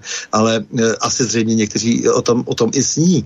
Eh, ale v každém případě myslím si, že teď jako se pořád forzíruje to, jo, válčeme pěkně na té Ukrajině, rozmydleme to tam třeba klidně všechno, jo, ať se tam spotřebují ty, eh, ty hmm. zbraně, ať se uvolní prostor, eh, jak eh, říkala paní Klintová, že prostě i tam je spousta prostoru prostě přece na Ukrajině, tak samozřejmě jak si ten, ten ten známý už jak se kdysi bezbarkovský zájem o to eh, tažení na východ a, a rozhádání slovanských národů je tady pořád živý. Jo? Takže já to nepodceňuji, opravdu si myslím, že, že ta touha tady je, ale jak si různé intenzity jsou ty, jsou ty vztahy těch lidí pochopitelně, protože ti naši se bojí voleb, to je zjevné, prostě protože jak si, ano, to se vždycky tak přimouří to oko, vidíme to na volbách třeba do Evropského parlamentu, jak najednou tady alespoň gender se třeba spochybní, když teda se tam chtějí dostat, ale jsou některé otázky, které ne. Je to dovolené, je to takové dovolené najednou v tomto okamžiku a, a, a tak zároveň zároveň samozřejmě se nemůže teď přece říkat, že narukují eh, eh, naši eh, hoši a i třeba děvčata, že jo, eh, jak si eh, na, na frontu. Eh, takže je to, je to nepopulární, ale z těch, ze všech těch uhybných manévrů, ale hlavně můžeme číst z těch mnohých lží, eh, které jsou prostě eh, u základu toho, toho, toho, toho konfliktu, že je to velmi nepřesvědčivé, když někdo říká, že tam žádní vojáci nepůjdou tolikrát nám už říkali, že něco bylo jinak a e, já prostě vím prokazatelně od toho roku 14, hmm. že samozřejmě ti američané jsou na tom území té Ukrajiny a ovládají kde co, no tak jestliže je možné, abyste, od toho se to odvíjí, přišli e, na to území a dosadili tam přímo zaměstnankyni e, ministerstva zahraničí Spojených států do funkce ministerstva financí, protože to z hlediska právě toho, že jde o ty prachy, nejvíce zajímá e, vždy vždycky ty, eh, ty, ty, ty američany, oni jsou taky účetní, že to se naučili u starého Rockefellera, jo, takže neustále prohlížejí ty účetní knihy, kde by se dalo co levně se zobnout, že jo, zvlášť, mají teda e, za zády moc a ví se tedy, jako si, že, že mohou tedy jak si to armádu jak si docílit mnohého, no tak samozřejmě se jim potom všude otevírají dveře, takže oni si přímo sedli na to ministerstvo financí a rychle si skupovali, co bylo potřeba, sarazili ceny, samozřejmě maximálně ty Ukrajinci byli rádi, že dostanou prostě aspoň pár šestáků, že jo? takže opravdu za kopějky eh, si tam privatizovali a eh, v takové situaci, kdy prostě eh, velvyslanec Ukrajiny se ocitá náhle prostě v ústřední volební komisi, co tam dělá cizinec, co to je za vměšování se do vnitřních záležitostí státu, to už, jako, to už není jenom porušování z vídeňské úmluvy diplomatické, to, to, prostě, to už je normální téměř agrese. Jo, takže jako jsme v téhle situaci, akorát se to neřek, neříká tak otevřeně a jak říkám, ještě zopakuju, i ty Rusové si na to dávají pozor, aby to neřekli, protože v tom okamžiku se řekli, dobře, tak teda, jo, tak pojďme do toho. Jo? Takže, takže i oni říkají, no tak a je, jestli ještě uděláte tohle a jestli ještě uděláte tohle, jako, tak bude zle. Jo? A takhle se to celé hraje a ti zase říkají, a my to vlastně nechceme udělat, a, ale samozřejmě, že by rádi, ale eh, obyvatelstvo se zdá, že je poměrně citlivé, je to vidět v Německu, je to vidět i v té Francii, je vidět, že eh, si musí dávat trošku pozor, ať už jsou chyceni jakkoliv, eh, takže a samozřejmě se pamatuje také na to, že by jste tam ještě mohli podržet nějaký čas, jo, takže to je ta jediná příčina, proč jak si eh, nám říkají, že zatím ne, ale po, hmm. proč bychom měli věřit našemu Fialovi, který to tolik nasliboval před volbama a vše, ve všem jak si lahal prakticky, eh, tak proč bychom měli takovým politikům věřit? To si musíme pořád připomínat. Peťo, ty máš ještě, povedal by som tak nějakou nádej v kolektívny půd seba záchovy? Zase muset zapnout mikrofon. Přesně. Lebo my tu práve sledujeme, kým si Peťo zapne mikrofon, presne opačnú akoby tendenciu, však často sme ešte nespomenuli, Česká republika dnes sa postavila do čela zháňania zbraní a munície a teraz čo nejakú takú aktivitu ste rozbehli, že zoženieme milióny všetkého. Přesně. Tak, tak, tak na tomto, v tomto ovzduší, keď teda ideme ten mier vybojovať, hláne hlava, dáme ten mier, takže či ešte teda je tu vôbec nádej, a teraz do toho tí novinári, všetko jedno z druhým, či je tu ešte nádej pre nejaký kolektív, kolektívnu seba, e, púd seba záchovy, alebo či už to úplně vyšumelo, neviem, či tu už Peťa máme. No jestli ještě Petr není, tak já teda není. se pokusím odpovědět. Eh, tak eh, samozřejmě, že eh, to, co se děje, že prezident se sám nabízne, že budeme překupníkem, nějakým vexlákem, jako ta, ta ponižující role, že pozbíráme a budeme legalizovat přes nás, přes ten trichtýř, přes Českou republiku nákup dělostřeleckých nábojů, to je nehorázné. A, a pak ještě, že se vlastně přímo té války neúčastníme, no účastníme jakým způsobem už jako jenom, jako, to už jsou jenom vlastně kosmetické potom věci, že, že tam přece, jak si ještě dodáme nějaký ten kanonen futr, nějaký hmm. lidi. Konec konců ti lidé tam jsou už dávno, i tam jsou dobrovolníci, dokonce už eh, v jejich řadách jsou e, mrtví. Takže tam jsou, tam bojují lidi od nás a je to se schválením našeho státu. Náš předchozí prezident řekl, že to těm lidem schvaluje, že to je tak správně. Hmm. Jo, takže tam sám vlastně posíl, to, to, to bylo pro mě neuvěřitelné. Hmm. Peťo, máme ťa už tu? Hmm. Nemáme. Ten Peťo nám někde zmizol. Teraz už ani nie je to asi otázka mikrofonu, ale nevím, či mu ide Skype. No nič. Aj by sme si zahrali pesničku, ale bez Peťa to nejde tak uvidíme, či sa nám pripojí a kedy sa nám Peťo pripojí a tak, tak Stando, aspoň, že teba tu mám, tak prejdeme mi... No, já jenom no? připomenu, že jak, posí, jak vysílá ty písničky, tak mi připomněl také moje mládí, protože zrovna někdy, to byl takový rok 78, eh, tak jsem byl v Budapešti na Kiss stadionu, jasně, to byl Kiss stadion a eh, zrovna tam Lokomotiv GT hrál Ringa Magat, takže eh, jak si, jsem si zaspomínal na to, jak jsme byli nadšeni, že konečně, že vidíme opravdu na vlastní oči Lokomotiv GT a zrovna Rinka Štelbagát. tak toto sú pre mňa všetko už neznáme veci, ktoré ty spomínaš, to ja absolútne nechytám, ale teda viem si predstaviť, že sa v tebe prebúdzajú mnohé spomienky na veci, Přes, keď, keď počuješ tieto tóny. E, Peťo, máme ťa tu? No nemáme, dobre, dobre, Peťo tu nie je, tak prejdeme mi bez toho, že by sme si teda zahrali pesničku, keďže Peťo tu nie je. Uh, k, to, k tej V4 Stando, ono je to také zaujímavé, že ešte predtým, ako sa tí lídry stretli vôbec ako v tom formáte, že všetci štyria na hromade, tak oni mali samostatné rokovania. Český premiér Fiala s polským premiérom Donaldom Tuskom, tí sa samozrejme zhodli, že teda oni vedia, kto je tu obeď a kto agresor, e, tam vôbec nepochybujú, sú pripravení samozrejme silne podporovať Ukrajinu, a to hlavne vojensky, však o tom sme teraz rozprávali, že ste rozbehli nejaký program výzbroje a tak Ukrajiny. No a Fico zase utvoril tandem s Orbánom, títo vidia presne opačne, oni vojenskú pomoc odmietajú, len teda humanitárnu, na tej sa napokon aj dnes dohodli v rámci toho parlamentného zasadnutia V4. Uh, konflikt podľa nich nemá vojenské riešenie, treba čím skôr jednať o miery, takže toto je naopak, toto je ten, ten Ficovsko-Orbanovský zase tandem. Čiže sa nám stando, vlastne sa nám teraz tá V4 na tej Ukrajine, minimálne pri téme Ukrajiny rozčesla vlastne nie na formát V4, ale máš to, že V2 versus V2. Úplne, že ro, rozdelené to máme teraz. No a, no a teraz, že je to, je to podľa teba tak zásadný rozkol, že, že hrozí teraz možno až rozpad ve štvorky, však nakoniec hovoril o tom, hovoril o tom Donald Tusk, že on keď príde domov, tak až potom sa vyjadrí, že či ešte vôbec má zmysel pokračovať. Počuli sme vyjadrenia vášho, vášho premiéra Fialu, ktorý teda ako sa zastrájal, že to tomu Ficovi ukáže a že, a že mu do očí povie. No tak je teraz podľa teba po tom samite, ako si to sledoval, možno aj, aj tú tlačovú besedu a zámerne spomínam tlačovú besedu, lebo ja som teda videl niečo iné, ale najskôr skôr ako sa k nej dostaneme, že myslíš, že je teraz kvôli tej téme Ukrajiny a tomu rozčesnutiu na tie dva tábory, je teraz v nejakom takom životnom ohrození V4?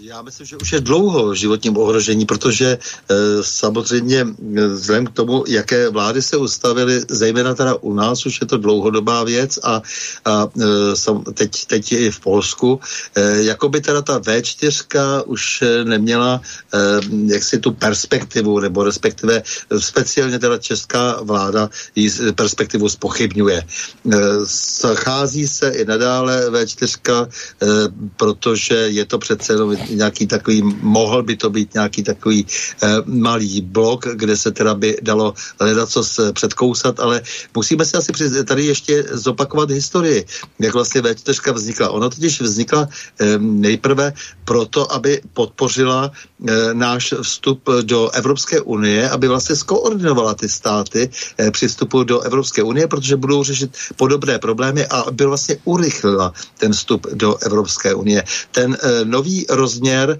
nebo to nové možné nějaké eh, společné dumání se eh, začalo rozvíjet až po eh, vstupu do Evropské unie. Takže to je třeba také ještě vědět. Že? Ale já tady vždycky rád připomínám tu starou historii, kde se to, kde se vlastně ta V4 se v roce 91 ustavila na základě toho, jak si na, té, na základě té reminiscence, když se kdysi tří králové sešli, sešli v Budapešti na tom památném setkání roku 1335, aby se, se opravdu dohodli na tom, že v tomto prostoru, což je neuvěřitelné, protože ten, ten prostor se neustále bojovalo a pořád se přesouvaly ty, ta, přesouvala ta různá území pod toho či onoho panovníka, občas to jeden zastřečil všechno a pak se zase hned rozhádali. Takže tady budeme opravdu žít mírově a budeme obchodně spolupracovat. Takže na, na, na, na základě téhleté, téhleté vzpomínky se to vlastně celé, celé vytvořilo. No a dneska se bavíme o rozporech, akorát místo, abychom se bavili o tom, jak spolupracovat. Já to považuji za zcela zásadní. Za, za zcela zásadní věc, protože jak si se, většinou se to nedělá, takže se vnáší témata, která rozdělují, ale spíše se přichází s tématy, která spojují, proto abychom se utvrdili v tom, že patříme dohromady a že máme některé zájmy společné a že za ty musíme bojovat. Hmm. Takže tohleto rozdělování, teď, že se to věnovalo hlavně, e, hlavně Ukrajině, ještě navíc se přizval e, dokonce šéf parlamentu ukrajinského, nevím z jakého důvodu, úplně tomu přesně nerozumím, ale spíš to bylo takové jaksi zalobování, jako jo, já jsem tady, pozor, se mnou se musíte hlavně tady eh, bavit, já tady jsem protěžovaný e, spojenými státy a západem, a takže pozor, pánové, pozor na chybu, já potřebuji, hmm. abyste mě všichni podpořili a tak dále, hmm. jo, nějakým způsobem. E, takže e, já tady vidím tehle ten základní problém, to je ve čtyřky, že stále více e, se spíše akcentují ty rozdělovací e, jaksi e, témata a ta rozdělovací témata a že eh, to není to, co to mělo být původně, že budeme spolupracovat a dokonce já bych strašně rád přál a ty, Borisy, víš, že v pořadu na Prahu změn to často zmiňuji, jak se opravdu co nejužší spolupráci ve střední Evropě, protože ten, ten prostor eh, dýchal po staletí z tejnení vzducha, měla, měl hodně společných témat a bylo by dobré se k tomu navrátit, protože vidíme, že i v tom, jak, si, jak se dnes chová eh, ten nejzápadnější západ eh, v Bruselu, eh, takže to je tak šílené, že je třeba tady vytvořit určitou opozici hmm. My místo toho to ještě rozbíjíme. Souhlasím, ano, třeba toto téma to rozbíjí, že postoj k migraci a tak dále. To jsou všechno věci, které už tady jsou trvalé, jak si jako na straně spíše České republiky hmm. jsou ty neblahé tendence. Jo, to, je, to je prostě pravda. Ale je pravda, že potom vaše vyluje vlády, že to bylo něco podobného, eh, ale je to jakoby odstředivé místo, aby prostě se dělalo všechno pro to, abychom našli co nejvíce témat, která spojují V4 ve střední Evropě a vytvoří určitý blok. Eh, v případě se uvažovalo, že ještě by se rozšiřoval, proto se říkalo V4 plus a kdo všechno plus, jsou tady nějaké standardní země, kde do toho středoevropského prostoru patřily, jako je Rakousko nebo eh, části Jugoslávie bývalé a tak dále, dokonce Itálie velmi intenzivně komunikovala historicky a tak dále. Takže to ne, naopak prostě se to pořád štěpí a ano, vypadá to jako, že to je e, 2 plus 2.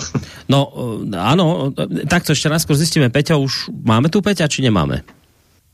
Nemáme. Dobre, takže nevím, či technická porucha, či čo sa stalo dobre, tak uh-huh. zahráme už besničku aj bez ohľadu na to, ale, ale ešte predsa len túto vec, že áno, ty vo svojich reláciách na Prahu zmien veľmi často spomínaš ve štvorku, vždy v závere sa na to ľudí pýtaš, aký na toto majú názor. Napokon, keď sme sledovali aj tú tlačovú besedu, kde vlastne teraz vystúpili všetci štyria premiéry, tak dám teraz bokom, že ako ktorý premiér vystupoval naozaj len tak ako okrajovo spomeniem, že ten váš premiér, to je naozaj taký robot, to je také uspávanie, také frázy, presne ako keď počúvaš, ja neviem, u nás Korčoka, Čaputovo a takýchto ľudí, prostě také naučené frázy púšťajú. A potom do toho vletí Fico a hovorí, že viete, ja som tu aj spolu s pánom Orbánom, my sme dvaja najstaršie slúžiaci politici v európskom prostredí a ja si pamätám doby, kedy sme niečo chceli presadiť, niečo, čo bolo v našom záujme národnom, ale prostě pri tých veľkých to nešlo. Ale ako náhle sme sa na tom dohodli v rámci V4 a zatlačili sme spoločne, tak zrazu mi už, už nám zrazu klopal na dvere, neviem, nemecká kancelárka, už sa zrazu chceli rozprávať, lebo vedeli, že tam tá V4 predstavuje nejakú silu, že, že je za tým nejaký, nejaký objem obyvateľov a tak podobne. Čiže, čiže áno, že v tomto smere je to jasné, že, že úplne máš iný hlas, keď hovoríš sám za seba a úplne iný hlas je, keď to znie v rámci štyroch štátov.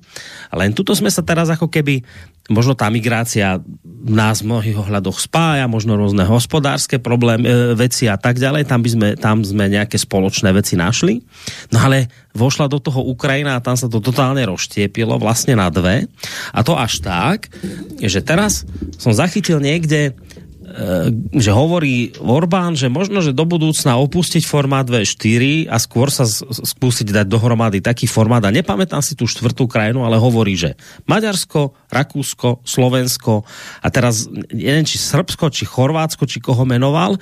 Čiže že, že ako keby som mal pocit, že tá Ukrajina je tak zásadná vec, že sa to môže na tom rozbiť, ale že možno to bude priestor pre vytvorenie nejakého iného bloku krajín, ktoré budú skôr mať skôr taký jednotný názor, lebo treba povedať, že pokiaľ ide o Maďarsko, Slovensko a aj Rakúsko, tak majú skôr taký po podobný názor na dianie Ukrajina a nevyzbrojovanie a to podobné, lebo Rakúsko tiež má tento istý typ pohľadu že či, či, či nehrozí stando, možno nie, nie že len ani akoby rozpad ve štvorky, ale že budovanie nejakého iného bloku, takých možno, ktorý by sa viac už podobal na to Rakúsko, Uhorsko dávne a niečo podobné.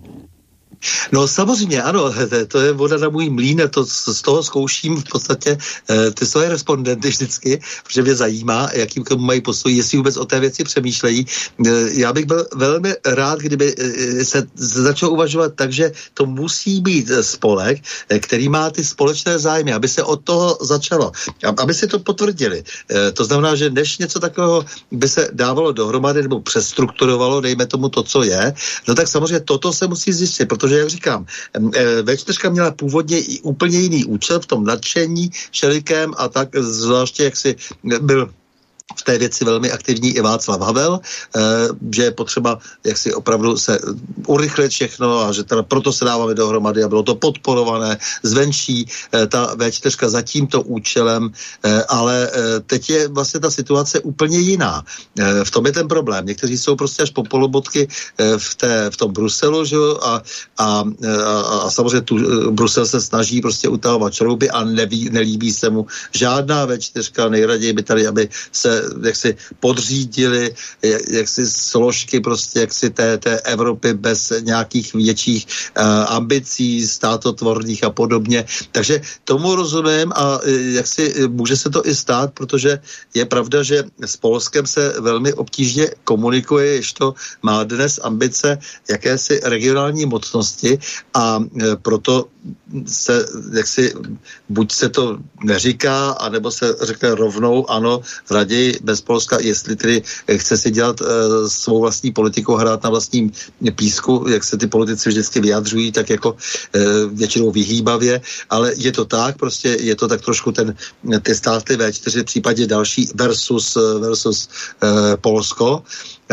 protože eh, tady ten středoevropský prostor ne náhodou začíná zajímat vlastně eh, všechny strany, že jo? to znamená jak teda Rusy, tak, tak Američany v tom smyslu, že si stále více uvědomují, že je to trošku jiný svět a za to jsem i rád dokonce, že sice tady ty jaké nápady Friedmanovské z Chicaga, že tady, tady se vytvoří tady trojmoří a, a tím se myslí třeba až ten Jadran a že hegemonem vlastně v tom prostoru budou Poláci a e, že to bude vlastně ten nejenom národníkový stát, ale že víceméně prostě to bude to území, ze kterého se bude prostě potom případně ostřed na východ. E, no tak z druhé strany prostě si i dnes, e, za to sleduju ty, ty intelektuální debaty třeba v tom Rusku, i Rusové začínají čím dál víc uvědomovat, že vlastně jo, ti, kteří jak si nějak sofistikovaně přemýšlí o zahraniční politice, že tady dost schází právě ten nárazníkový stát, který byl rozbit po první světové válce, eh, to Rakousko-Uhersko, kde eh, víme, jak Gelfand, který zprostředkoval zaplacení eh, převratu v Rusku, litoval sám po tom, že co jsme to udělali, když umíral po své agentské vykonané zlé práci v Berlíně, co jsme to pro boha udělali, teď už jenom čekáme na další světovou válku, že jo, což jako bylo všem, kteří byli po těch všech dohodách jaksi poválečních nějak v kurzu, tak všichni si uvědomovali, že, že, je, že je zlé, že něco schází. A to, co opravdu scházelo,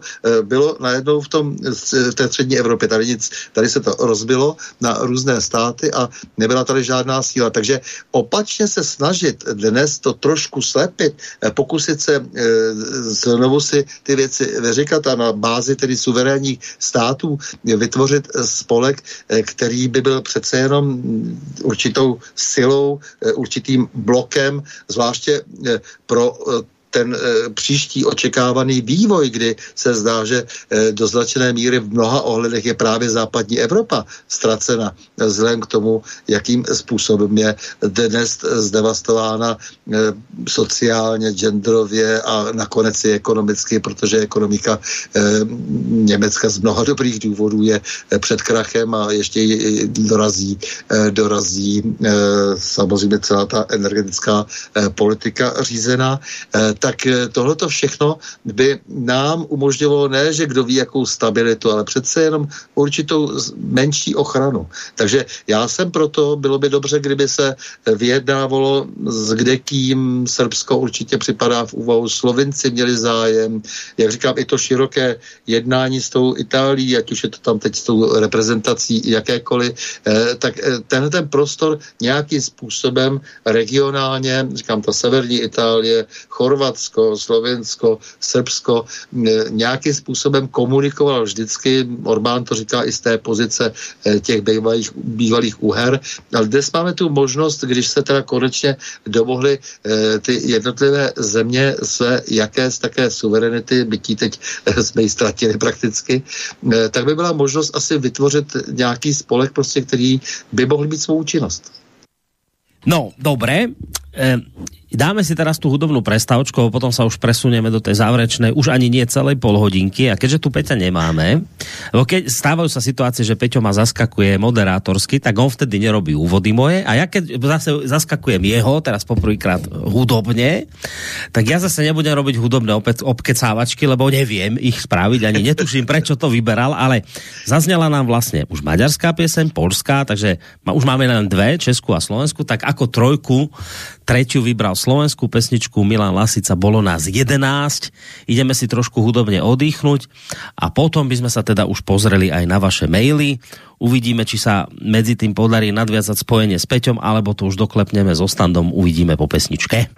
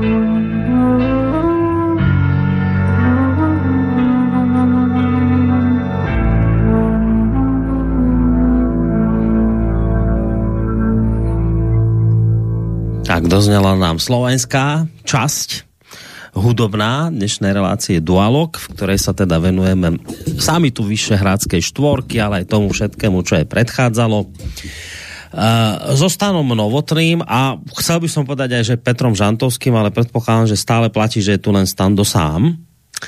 A ukazuje sa, že je dobre, keď máme dvoch hostí v jednej relácii, ale to je ako v lietadle, že máte toho kopilota, keď jeden zaspí, odpadne alebo niečo, tak ten druhý ešte môže šoférovať, tak dobre, Stando. Si tu. Ideme sa trošku pustiť do tých mail... Si chcel na čo povedať? Ne, ne, ne, ne. Ne, ideme sa trošku... jenom k té písnice, že jak si, je velmi mám eh, rád a velmi dobře ilustruje, možná to by chtěl říct Petr, Hmm. velmi dobře ilustruje to naši současnou situaci. No. Jo, to, to, to, to, ten, ten strach, jak nás vlastně postupně rozděluje a staví proti sobě. E, Pozriem sa do tých mailov, Julo píše len tak, že si myslí, že k tejto téme by sa hodila jedna jediná skladba skupiny Synkopy a to Válka je vúl, vďaka za reláciu s pozdravom ostáva Julo. To bolo síce bez, teda bez otázky, ale potom je tu už otázka od Andrea, že čo myslíte, ktorý z premiérov V4 je najmilitantnejší? Mne sa zdá, že je to Fiala. Tak ako to vidíš s tou militantnosťou? Kto tam vyhráva z tejto štvorice, Stando, u teba? Eh, tak dá se říct, že Fiala určitě, třeba vždycky nevím, jak si vlastně, jak, si, jak je to s tou eh, militantností přesně, že jo, prostě, protože jako by to nebyl ani on, že jo, protože oni vlastně jsou jenom vlastně nějakým průtokovým hrncem, ty politici. Eh, on, jako, jako, určitě to platí o Tuskovi, jako, ne, neplatí to samozřejmě o Ficovi a, a o Orbánovi, ale, eh, ale jako, no, jak si to je, samozřejmě, že nesou odpovědnost naprostou, naprostou. Fiala prostě za to, co tady předvedl, za ty transfery peněz eh, obrovské. Nakonec, eh, jak si i se ukazuje, že má spojení eh, s lidmi, kteří eh, pravděpodobně na tom docela slušně vydělávají na těch zbraních a když se jim zase ty peníze vracejí do České republiky a neučinil žádná opatření eh, proti tomu, aby se to nedělo. Eh, Takže eh, řekl bych, že ano, je nejmilita- nejmilitantnější v tom smyslu, že i dokonce ví, že je to fajn, že se to vyplácí. Jo? Že je vidět, že, že jako to vyvážení zbraní a řinčení zbraněma, že se to někde vyplácí. Pravděpodobně se to vyplácí různým lidem a ku podivu jsou blízko jeho rodné strany ODS. No ja by som možno e, tú militantnosť, tak samozrejme, pokiaľ ide o nejaké reči a vystupovanie, tak ono samozrejme v tomto smere bude najmilitantnejší, ale a to vlastne súvisí aj presne s týmto summitom V4, že ako on vlastne dopadol, a to bude súvisieť aj s tou odpovedou, že či on je naozaj taký militantný, tento, tento váš Fiala, lebo tu som si práve všimol taký komentárik, celkom trefný z denníka Štandard od Michala Čopa, ktorý píše, že že teda on tvrdí, a tak, taký je názov nesie ten jeho článok, ten jeho komentár k, tomu, k tomuto samitu V4, že, že Fiala s Tuskom boli na samite ponížení a píše, videli sme presilené mravokárne výroky Donalda Tuska a Petra Fialu pred summitom, smerovali k Robertovi Ficovi, v menšej miere aj k Viktorovi Orbánovi pre ich postoj k Ukrajine, ale napokon sa ukázalo, že napínanie svalov najmä zo strany Fialu E, dopadlo pre neho typickým spôsobom. Český premiér rýchlo vyšumel. Summit totiž dopadol presne tak, ako chceli Orbán s Ficom.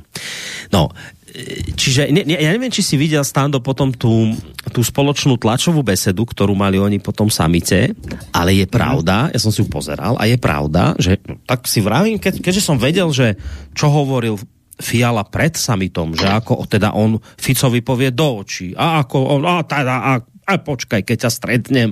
A ja takéto tie reči, z ktorých išli naše mainstreamové média vybuchnúť blahom, keď to počuli od Fialov, ako on naloží teda tomu Ficovi, tak keď som sa pozeral na tú tlačovú besedu, tak vrajím si, kedy to už príde. Že, že teda, konečne teda mu nálož tam, dajte tvoje argumenty, ale ja som práve videl štebutajúceho premiéra Fialu rozprávať o tom, aké je V4 úžasné zoskupenie, ako treba spolupracovať a v podstate nič ešte ako tak sa to nejako tak snažil držať dekorum Tusk, ktorý tam niečo hovoril o tom, ako o socializme sme spolu bojovali a proti so, sovietskému zväzu a neviem čo, ten aspoň niečo, ale že Fiala nič.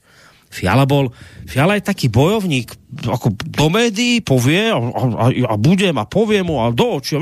A potom, keď pre nalámanie chleba, ako sa hovorí u nás na Slovensku, tak ja som nevidel Fialu nejakého bojovného, militantného, že by tam teda pred všetkými na tej tlačovej besede spoločné tomu Ficovi ukázal. Čiže je to poviem tak, ako to cítim. No mne ten Fiala pripadá ako taký zasran, taký, že teda ako reči má, ale keď, keď príde na to, tak uh, sa stiahne on teda, tak taktne ustúpil a teda aspoň takto to komentuje spomínaný Michal Čop, že podľa neho títo dvaja najväčší bojovníci Tusk s Fialom boli ponížení na samite. Tak neviem, či si tu tlačovku videl, ale vôbec ako to z tohto hľadiska možno ten summit hodnotíš? Môže byť takéto podľa teba toto, toto konštatovanie pravdivé? No je to pravdivé vzhledem eh, k tomu, jak jsou ti pánové vlastně eh, psychicky vystavěni. jak si, eh, tak to je, prostě pan Fiala je neosobnost. Eh, je to člověk, který najednou stál, a to se týká i dost, eh, dosti Tuska, eh, stál o, po, poměrně jaksi s výraznými figurami, které jaksi svou energií eh, jaksi dávají najevo, že jsou tam za ty chlapy. A to byly jak Viktor Orbán, eh, tak Robert Robert Fico. Eh, oni oba eh, jsou, dávají velmi najevo, jak si to, co už se jakoby v té Evropě nenosí, to znamená svoje jakési lídrovství, mužství, eh, svoji sílu. A e, lidé jako Fiala neumějí nikdy oporovat a nikdy neuměl. E, když e, jak si se dostal do styku s osobnostmi, se silnými osobnostmi, to on neumí a zcela evidentně je to i handicap, e, je, je handicap polského e, premiéra. E, oni vlastně je to, je to pikantní i na té tiskovce, jako tam stojí vlastně ty, ty dva chlapy prostě v podstatě po straně, že jo, a uvnitř prostě tyhle ty panáčci, kteří tolik dekorují celou Evropskou unii v podstatě. Když, když se podívejme, eh, to, jsou, to je sbírka neosobností. Tam není nikdo výraznější. A když jsou ty osobnosti výraznější a je jasné, že si nebudou brát servítky, že se nebudou bát, tak si samozřejmě on nechce, jak si je rozházet. To je eh, v podstatě téměř, jako by byli, já si myslím, že psycholog by to uměl velmi dobře eh, prostě popsat, jako by byli fakt jako, jako v ringu skutečně. Jo? Tady stojí prostě lidé, kteří jsou připraveni svým způsobem, prostě může i jednu natáhnout. jako jo.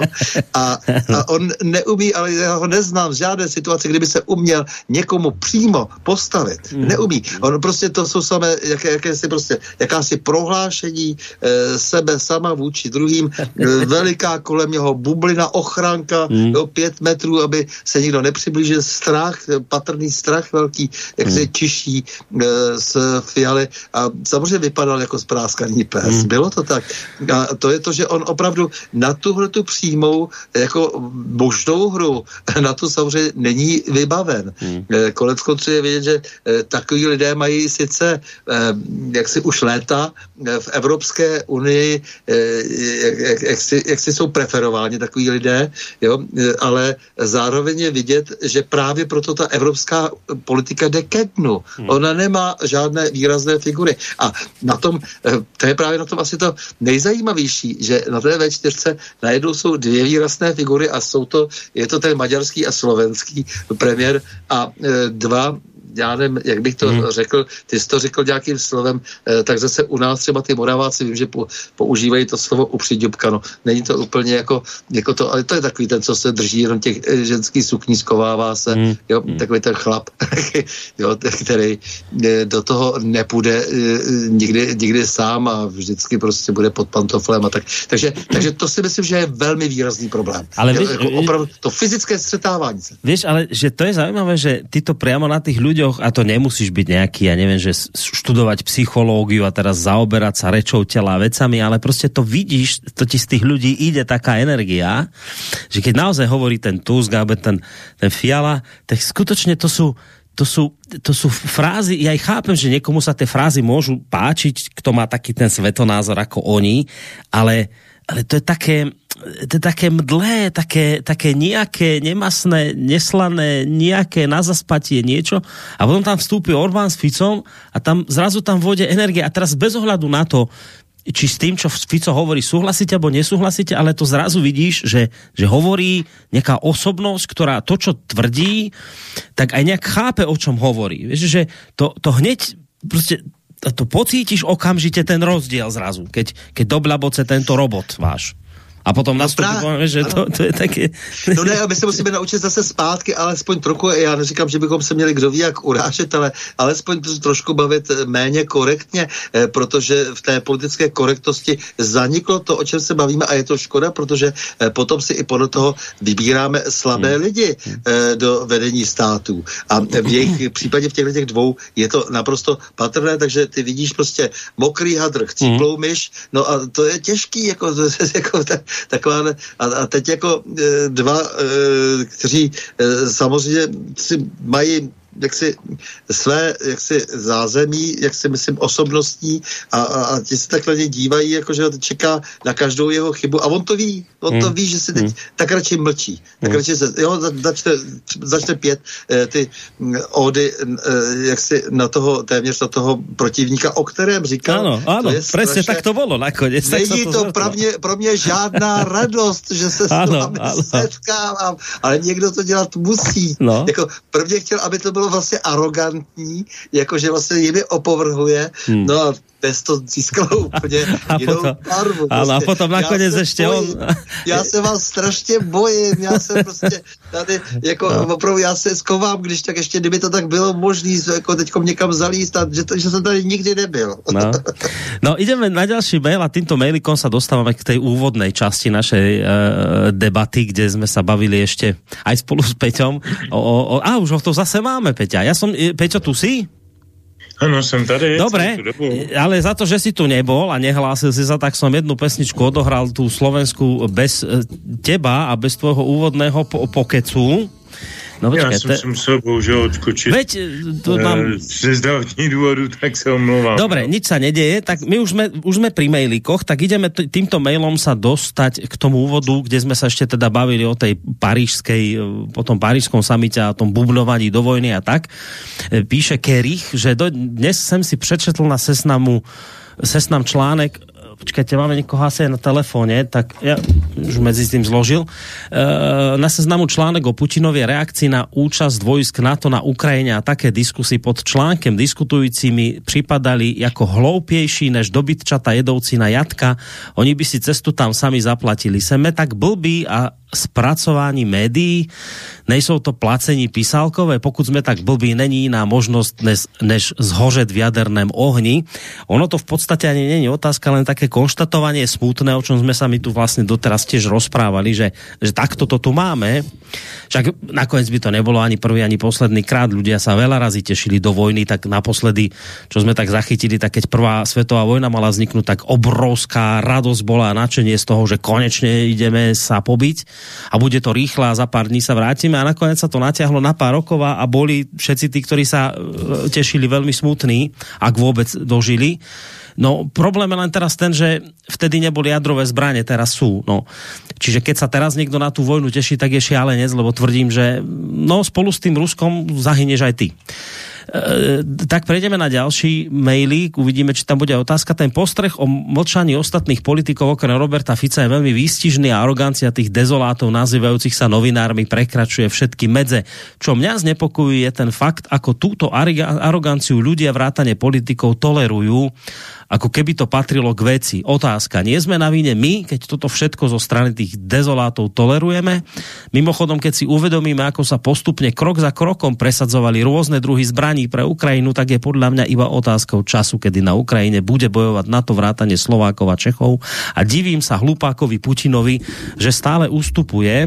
Počkajte, zdvihnem telefon, ale počkajte na linke, kým, kým ten mail dočítam a, a kým toto aj Peťo na to zareaguje, aj prípadne so standom. Čiže uh, a čudujem sa Putinovi, že stále ustupuje, keby zareagoval rázne v roku 2014 ako Kennedy v roku 1963. Nemusela byť vojna na Ukrajine.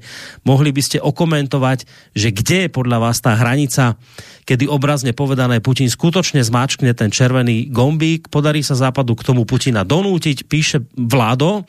No Peťo, keďže dlhšie si tu nebol, tak tá otázka na teba, že či teda, či teda nie sme my na chybe, keď sa takéto veci dejú a, a nejako to všetko prehliadáme, tak to byla otázka číslo jeden. Tak já myslím, že hm, tam byla docela zásadní otázka k roli médií, jako proč eh, ty naše média, nebo ta naše média, naši novináři jsou takový hm, zavilí, zarputilí, eh, režimní, prorežimní, já si myslím, že hlavně protože oni to jinak neumí. Oni jsou většinou dost eh, na, na, na, na, na, v problému s tím vidět samostatně svět. Tak bych to asi řekl velmi kulantně. Člověk pro ně je velice dobré, když jim ten svět někdo vysvětlí a ještě jim za to velmi dobře zaplatí, když to budou do nekonečna papouškovat. To je konec konců v českých médiích, to byla tradiční, tradiční bolest a ta je tady stále. Co se týče toho, té, té úvahy o Putinovi, já nevím, jestli bych byl takhle eh, jednoznačný, eh, jestli ono to totiž samozřejmě není ani v jeho zájmu, aby tady, aby tady nastala měsíční krajina. K čemu by mu to pro boha bylo? Jako na co, na co by mu to bylo? Mm, nejsem si tím vůbec jistý, že je to celé takhle jako možná se mýlím, že jsem naivní, že mě někdo vysvětlí, že se mýlím, že jsme v konspiraci, že Západ musí v každém případě jakoby donutit Putina k nějakému radikálnímu a hloupému a, protože takové řešení je hloupé, hloupému řešení, protože by bylo sebevražedné. To by pro nikoho by to nebylo žádné, žádné vítězství. E, a já si nejsem jistý, že všichni strategové téhleté války jsou debilové a že jsou to lidi, kteří nevidí eh, za okraj svého nosu. Eh, je to mm, přetačovaná, která eh, chce přinést spíše spíše ekonomické než, než řekněme jiné výsledky, protože, jak už jsme tady i v minulé a předminulé konstatovali, Eh, základním problémem dneška je padající dolar. Amerika má hlavní problém v tom, že její měna přestává být změnitelnou měnou ve velké části světa a tím pádem oni, eh, oni eh, hledají nějaký, nějaký modus, jak se ještě chytit toho, toho, toho vesla, toho kormidla. Nejsem si tím jistý, že se jim to může povést. Eh, ale bojím se, že když budou takhle tlačit na pilu, takže způsobí i věci, o které si sami neumím představit. No, myslím, že máme někoho ještě stále na telefónnej linke. Dúfam, že vydržal. Dobrý večer. Dobrý večer, Peter Skošic. Uh, v prvom rade by som chcel všetkým trom poďakovať a verím, že za mnohých poslucháčov za jednak veľmi kvalifikované účinkovanie, ale zároveň ako za príjemnú spoločnosť, ktorou ste, hej, pre mnohých ľudí, ktorí vás počúvajú. To ako keby to prvé. Potom ešte k tým novinárom, ja už im tak súkromne dosť dlho hovorím pracovníci v propagande.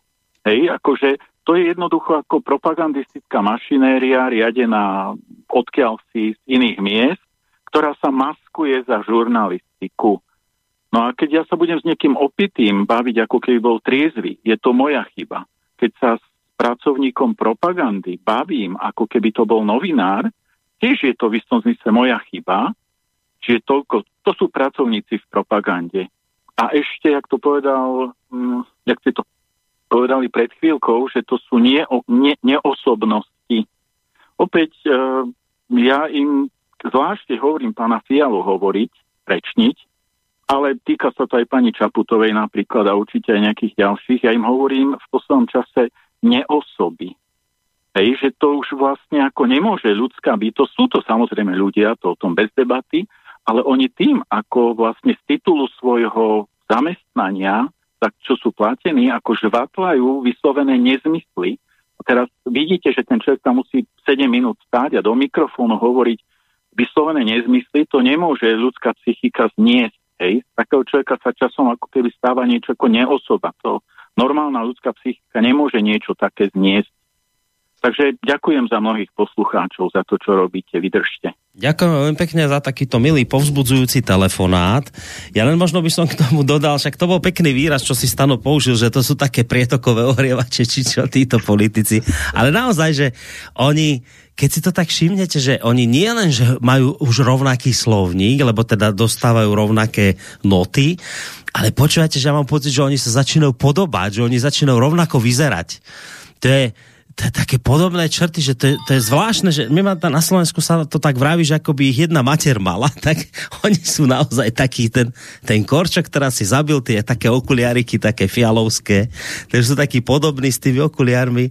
Teraz tá naša Čaputová sa podobá na tú vašu prezident, prezidentskú kandidátku, ja neviem, ak sa volá tá blondína, čo chvíľu tam nejaká vysokoškolská chcela e, prehovoriť do prezidentských volieb. E, čiže oni, oni sú už takí, no, že až, až dokonca dokonca nie len, že rovnaké veci z nich lezú, ale oni začínajú rovnako vyzerať. To je také zvláštne.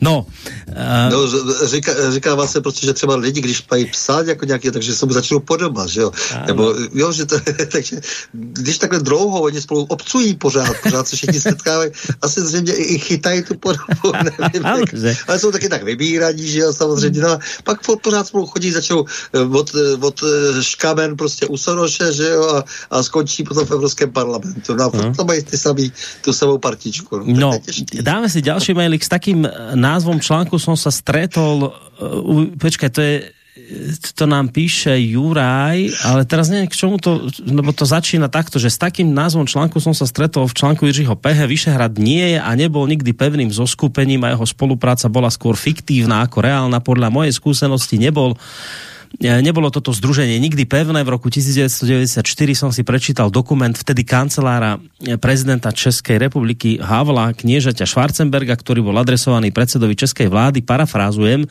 tento dokument. Nedoporučujeme účasť predsedu vlády na bratislavskom stretnutí Vyšehradskej skupiny. Odporúčujeme dvojstranné vzťahy. Česká republika sa vtedy nezúčastnila tohto stretnutia v Bratislave. Teraz sa to opakuje. Nový prezident Českej republiky, agencia jej Pavel, tiež nechce pracovať v rámci Vyšehradskej skupiny, ako bolo na začiatku. Tak to je aj dnes, skoro ako v tej kresťanskej modlitbe. E, teraz treba verne nasledovať anglo-sionistickú chásku rovno do pekla. Napísal Juraj a ešte hneď k nemu pridám aj druhý mail od tohto istého písateľa, e, že Európa sa nám fašizuje, nie je to len teraz, stačí si pripomenúť deklaráciu Europarlamentu, kde sa dal na roveň Sovietský zväz a fašistické Nemecko a ich podiel na rozputaní druhej svetovej vojny. Pravicová radikalizácia postupuje, vlády EÚ sa oháňajú slobodou, demokraciou a špeciálne aj liberalizmom, ako keby im nestačila sloboda, tá ich liberalizácia má v reále podobu liberálneho fašizmu. Ekonomika Európy ide dole vodou, vedie vojnu z USA a na Ukrajine a vo veľkom chystá militarizáciu celej únie. Výsledkom má byť rozputanie vojny proti Rusku. Zdá sa, že západná Európa sa nepoučila z poslednej vojny. Dnes by to nebola vojna klasická, ale vojna termonukleárna ktorá by určite zasiahla aj jej tvorcov v USA. Anglosionisti rozpútali druhú svetovú vojnu, je na to dosť dôkazov. Americký kapitál vlastnený židovským kapitálom potreboval prekonať veľkú hospodárskú krízu, tak využil revanšistické nálady Nemecka a smeroval jeho ciele na Rusko. Nepočítal s tým, že si Hitler najprv vyrovná účty s víťazmi minulej vojny. Takto odnesla v prvom rade Československá republika za pomoci Británie, Francúzska a Talianska, aj za prispenia Polska. To bolo počas Československa druhé v poradí, nasledovala západná Európa.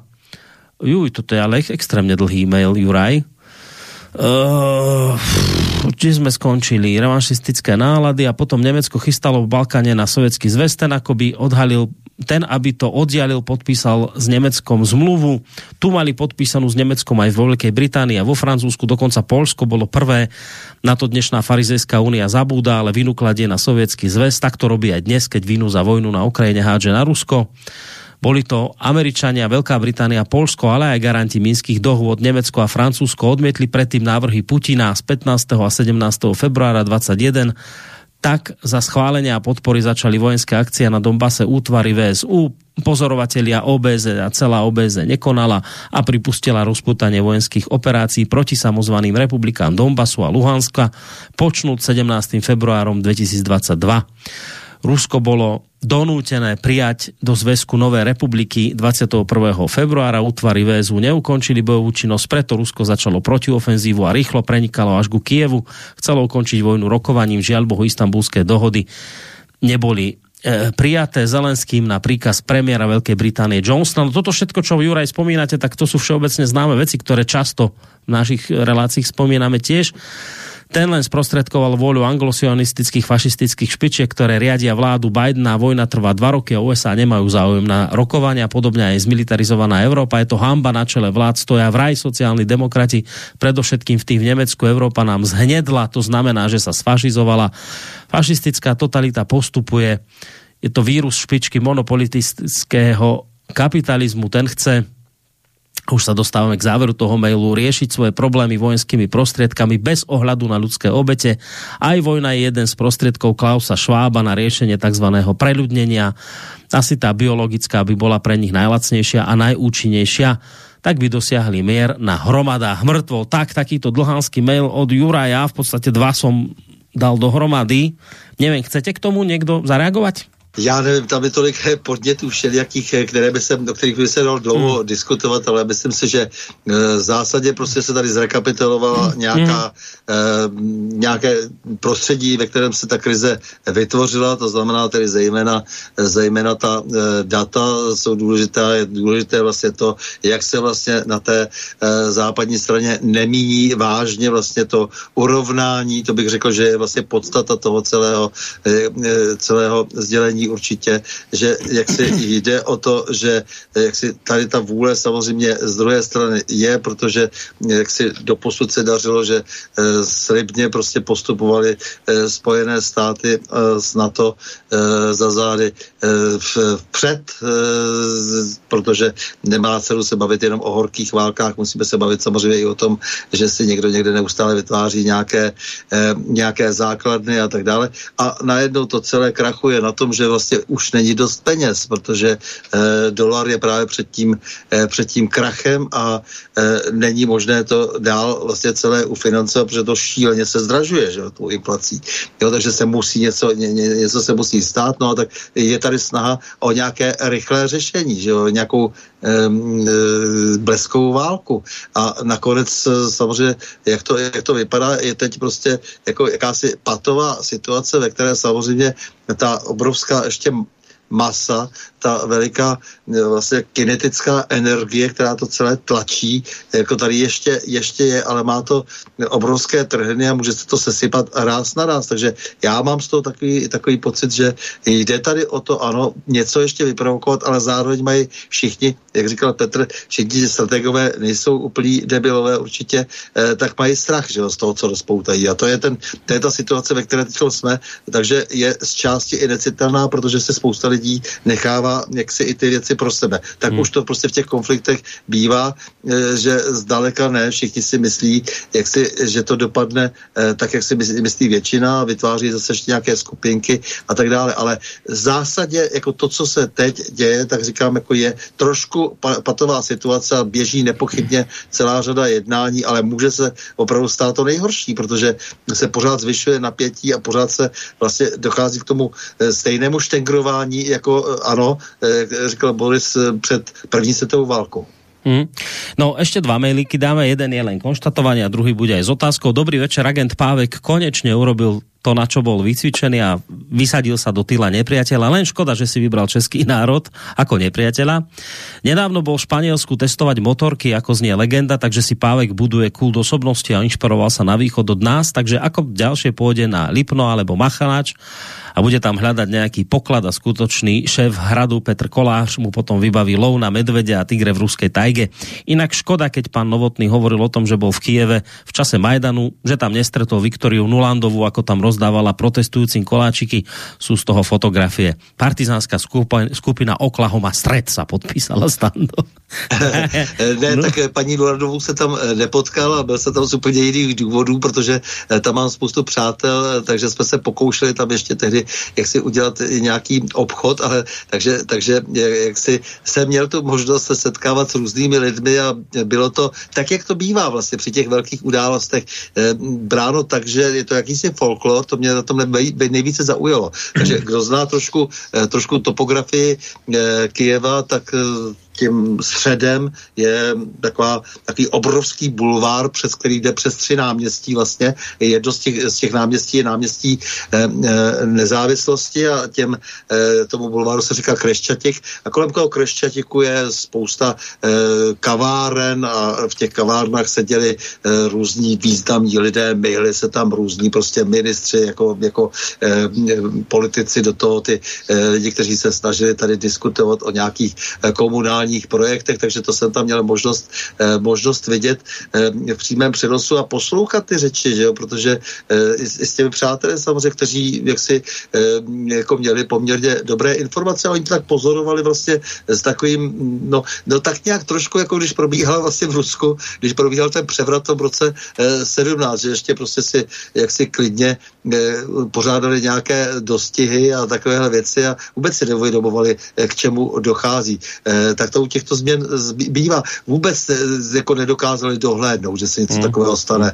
A jak si, já mám tam tu proslou historku, když jako jsem tehdy říkal dopředu, když jsem viděl, jak se vyměnili ty demonstrace, jak se mi to vůbec nelíbilo, jsem říkal, hele, tohle to prostě je služební záležitost, chlapci, jako tady vy do sebe budete střílet, to, to nedopadne dobře. Já to jsem si bral tedy zkušenosti ze Sýrie, jo, jako co, co se tam tehdy stalo na těch hranicích jordánsko-syrských, kdy tedy v tom městě Dará také do dneska, do dnes není zjištěno, kdo střílel. Vlastně byl to úplně stejný scénář. No a oni se smáli, říkali, mě prostě by tady na Silvestra si tam jako vyprávěli na, na můj účet vtipy, že my přece tady tady eh, z Kieva s těma na Donbasu máme samý kamarádský stají, jsme všichni příbuzní a tak to prostě, jsou prostě nesmysly. Mm. Jo? Eh, potom po té střelbě v tom Mundoru se mi omlouvali a prostě mě ptali, odkud mám informace. Já jsem říkal, no protože už je to všechno jak přes kopírák. Všechny ty převraty neustále, ty barevné revoluce, tak když to jenom trochu studujete, tak vidíte pořád prostě stejné pero, stejný rukopis. Vidíte pořád to, že jak si se najednou do toho někdo nakufruje, najednou ty lidi se chovají nelogicky, eh, pak až potom později zjistíte, že proběhly nějaké eh, finanční transakce a tak, a tak dále, že spousta věcí připravených a že když už tam e, Saša Vondra jel se Schwarzenbergem a spolu, takže tam prostě někde už měli bedny prostě oranžových šál a všechno prostě jak si, jak má být, vždycky od někud přišlo. jako, mm, mm. To konec konců 17. listopadu u nás taky. Náhle prostě jak si bylo všechno připraveno, natištěno a, mm. a, a volte Havla. Jako, a a tak dále. Takže, takže dost obrovná situace, protože už to člověk zažil tolik. No tak, tak vlastně se mi to takhle vyprávěl. Já se stačí, že se stačí, že se z Prahy dívá z okna, že jo. A celkem je to, je, je to jasný, co se tady asi odehraje, protože jsem poslouchal ty řeči a i tu bezstarostnost. Jo. To mě zaujalo, se říkal, to je zajímavé, to vždycky vlastně doprovází jako, jako, jako takové to neočekávání. Mm, jako, jo? Takže, takže to jsou ještě moje vzpomínky, kdy jsem tehdy po dvakrát vlastně e, byl v Kijevě vlastně a, a, a právě pro, pro mě velmi zajímavá změna, takže si to ani ty Kijevani vlastně jako často neuvědomovali. Asi se říkal, tady jsou jiní lidi, to je přece poté, co tady se prostě e, z ničeho nic nepochopitelně vrhl ten Berkut na ty lidi zraněný, 400 lidí uteklo do Michal Michalského sabora a hmm. prostě a potom jako z toho je nějaká situace. Jako uvědomujete si to? Hmm. No jo, no to, no jo, teď tady přišli s těma vlajkama, takový začouzený chlapy tam furt jako černý vlajky, že banderovský vlajky tam všude různě a tak jako říkal, no to je ta změna. Vidíte se, to je ta změna, jsou to jiní lidi. Úplně vykřikují jiný hesla a tak dále. Jako taky vypadají méně inteligentně, než vypadali ty studenti. no keď hovoríš o tej, o tej neinformovanosti a tej bezstarostnosti, ktorá predchádza potom nejakému konfliktu, nejakému zhoršeniu situácie, že to ja si teraz dovolím zakonšpirovať, ale nech, že no a nakoniec aj ten summit v tom Paríži, veď teda Veď on prebiehal v utajení. Dobre, vedeli sme, že bude, ale neboli tam médiá. Neboli z toho žiadne výstupy. To znamená, ja si dovolím povedať, nebyť Roberta Fica, ktorý povedal, o čom to bude, čo sa tam bude riešiť, tak si dovolím povedať, že dnes možno ani vôbec neviete, že sa toto tam riešilo. Možno až preto museli politici reagovať, keďže to Fico otvoril a povedal, bude sa tam riešiť vysielanie vojakov na Ukrajinu, možné vysielanie, tak zrazu už potom musel na to verejne reagovať Scholz, musel na to reagovať Macron, musel na to reagovať ostatní. Ale kde máte istotu ľudia, že keby vám to Fico nebol býval, nahlas povedal, že vám to sami od seba budú hovoriť politici, Veď ten summit v Paríži, opakujem, on prebiehal v utajenom režime v zmysle, že tam neboli pozvané žiadne médiá. To znamená, že stade nemali byť žiadne výstupy. A ak stade nemali byť žiadne výstupy, tak za normálnych okolností nebyť Fica, ktorý si pustil hubu na špacír, ako sa hovorí, tak zrejme by ste túto vec vôbec nevedeli. A preto pani Černochová popierala, že ona nič také nevie, ona nič také nepočula, pán Fiala bol šokovaný, čo to Fico tára. Čiže áno, to je tá bestarostnosť. V tomto vás treba udržiavať. V stave, že vy si myslíte, že sa stretli v Paríži a tam si porozprávali, ako budú podporať Ukrajinu, no medzi tým už sa debatia o tom, ako tam skúsiť vyslať nejakých vojakov. Bez toho, aby ste to vyvedeli. No, jenom ještě poznamenám právě, že jsem třeba viděl politiky, kteří už potom politiky už brzy pak nebyli. A ti byli v úplným klidu, jako jo, takový to ticho předbouří, vůbec nerozpoznali, že se něco děje vlastně zásadního. Hmm. Jo? Ti, kteří ještě měli ambice a vyprávěli tam, co všechno ještě třeba udělat a to, a jak se všichni budeme kamarádit a vymýšlet nějaké, nějaké obchody, tak, tak najednou prostě jak si nebyli za mhm. chvíli. No posledná otázka, posledný mail. Můžu, promiň, můžu no, můžeš, můžeš. Můžeš. Mě, mě velmi zaujalo na tom Ficově projevu to, že skutečně jako jediný opět vrátil podle skutečnosti uh, datáž uh, začátku toho konfliktu na rok 2014. Hmm. Jestliže Standa byl někde kolem Majdanu, tak já jsem v té době pracoval spolupracoval s jednou velmi významnou ukrajinskou univerzitou, největší soukromou školou e, na Ukrajině, která měla v té době nějakých 35 tisíc studentů, fakt jako obrovská škola. A e, oni měli také pobočku v Praze e, a tu vedla jakási paní, která normálně bydlela v Doněcku. A v Doněcku byla, taky, byla také pobočka té univerzity Eh, jako na mnoha dalších místech od Kazachstánu až po Vídeň. Eh, no a jednoho krásného dne eh, nikdo nic nečekal, nikdo vůbec netušil, že se stane něco tak katastrofického, tak ona přišla během jednoho dne o zaměstnání, protože protože jí zničila Porošenková armáda tu školu a také o bydlení, protože dům, který měla opodál, Eh, spadl rovněž po, po eh, zásahu nějakých, nějakých zbraní eh, pravidelného prezidenta Petra Porošenka. To, že se jednalo o občanskou válku prezidenta té země vůči lidu té země, hmm. bylo vědomo nebo známo každému, kdo to v roce roce 14 začalo sledovat. Jestli se dneska někdo tváří, že válka začala 25. nebo 24. 26. února 2022, to prostě není pravda. Je to vědomá lež, je to absolutně vědomá lež, kterou, kterou šíří lidé, kteří chtějí, aby tato vědomá lež vstoupila do dějin. A tak to obvykle chodí. Hmm. A to bombardovanie, o ktorom si hovoril, len treba povedať, to bola tá slávna antiteroristická operácia, tak to ju nazval no, no, Porošenkov no. režim, to bola antiteroristická operácia voči východným častiam. víš, ty studenty tam jako teroristy, kteří jsou po zuby ozbrojení nějakými granáty a, mm. a, a minomety a nevím čím a ohrožují tu slavnou ukrajinskou demokracii, která je založená na, na, na dodržování smluv, na úžasné platební morálce a podobných takových kvalitách, protože také nám Ukrajina představovaná dnes, to je prostě náš vzor největší, možná větší než Sovětský svaz se Spojenými státy dohromady v průběhu těch let. Jo. Hmm. Takže ano, je to tak, ano. Tak, ale presne ako si hovoril, aj ty dnes v relácii, keď si spomínal tie články staré, ktoré vychádzali, kde ešte bolo možné tieto veci povedať, je veľká snaha toto ľuďom z pamäti vygumovať. To znamená, že jeden 2014, nič sa nedialo, bolo to absolútne nevyprovokované, e, všetko sa to začalo v 2022, keď Rusi bezdôvodne vtrhli na Ukrajinu. A tak to je, toto je novodobá mantra, ktorú treba opakovať, či už pri druhom výročí vzniku konfliktu alebo čohokoľvek iného toto je ten bod, od ktorého sa treba odpichnúť a treba zdôrazňovať, že nič tomu nepredchádzalo, Rusko bolo absolútne v kľude, v pokoji, nič sa nedialo, bolo to totálne nevyprovokované. A pokiaľ možno, skúsme všetky tieto veci z minulosti úplne vymazať, vygumovať a vtedy to bude v poriadku. No záverečný mail na vás obidvoch. E, Peter píše, že skvělý pořad, fajn lidí. Dotaz je neuvěřitelné, jak se politici chovají, co to předvádějí, proč to dělají, co je zatím.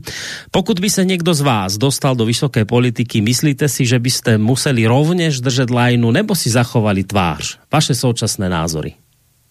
Tak takúto otázku na vás napasoval Petr a očividne chce, aby ste v tomto smere boli úprimní, že teda v tej politike treba aj nejaké kompromisy robiť a veľa razy sa nedá tak presadzovať tie svoje názory ako človek, keď tu keď povedzme, že ten politickú, tu politickú uh, zodpovednosť nemá. Takže či by ste vydržali? Či by ste teda držali tú lajnu, alebo si zachovali tvár a súčasné názory?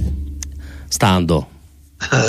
No, samozřejmě to je, to je slovo do pranice, protože eh, nikdo neví, co ho eh, potká, když se tam potom dostane. Já do ní nechci, do ty politiky, právě protože vím, že to, co to všechno obnáší. Eh, že to obnáší právě ty kompromisy a eh, ta lákadla. Eh, když eh, přijdou a člověk se nedostane přímo s nimi do konfliktu, nebo to vypadá, že by mohl být v tom konfliktu, no, tak potom jako jeho třeba uklidnit, když se zdá, že je takovým. Když se ovšem zdá, že je poměrně nesměřitelný a že dohoda nebude možná taky třeba ho zničit.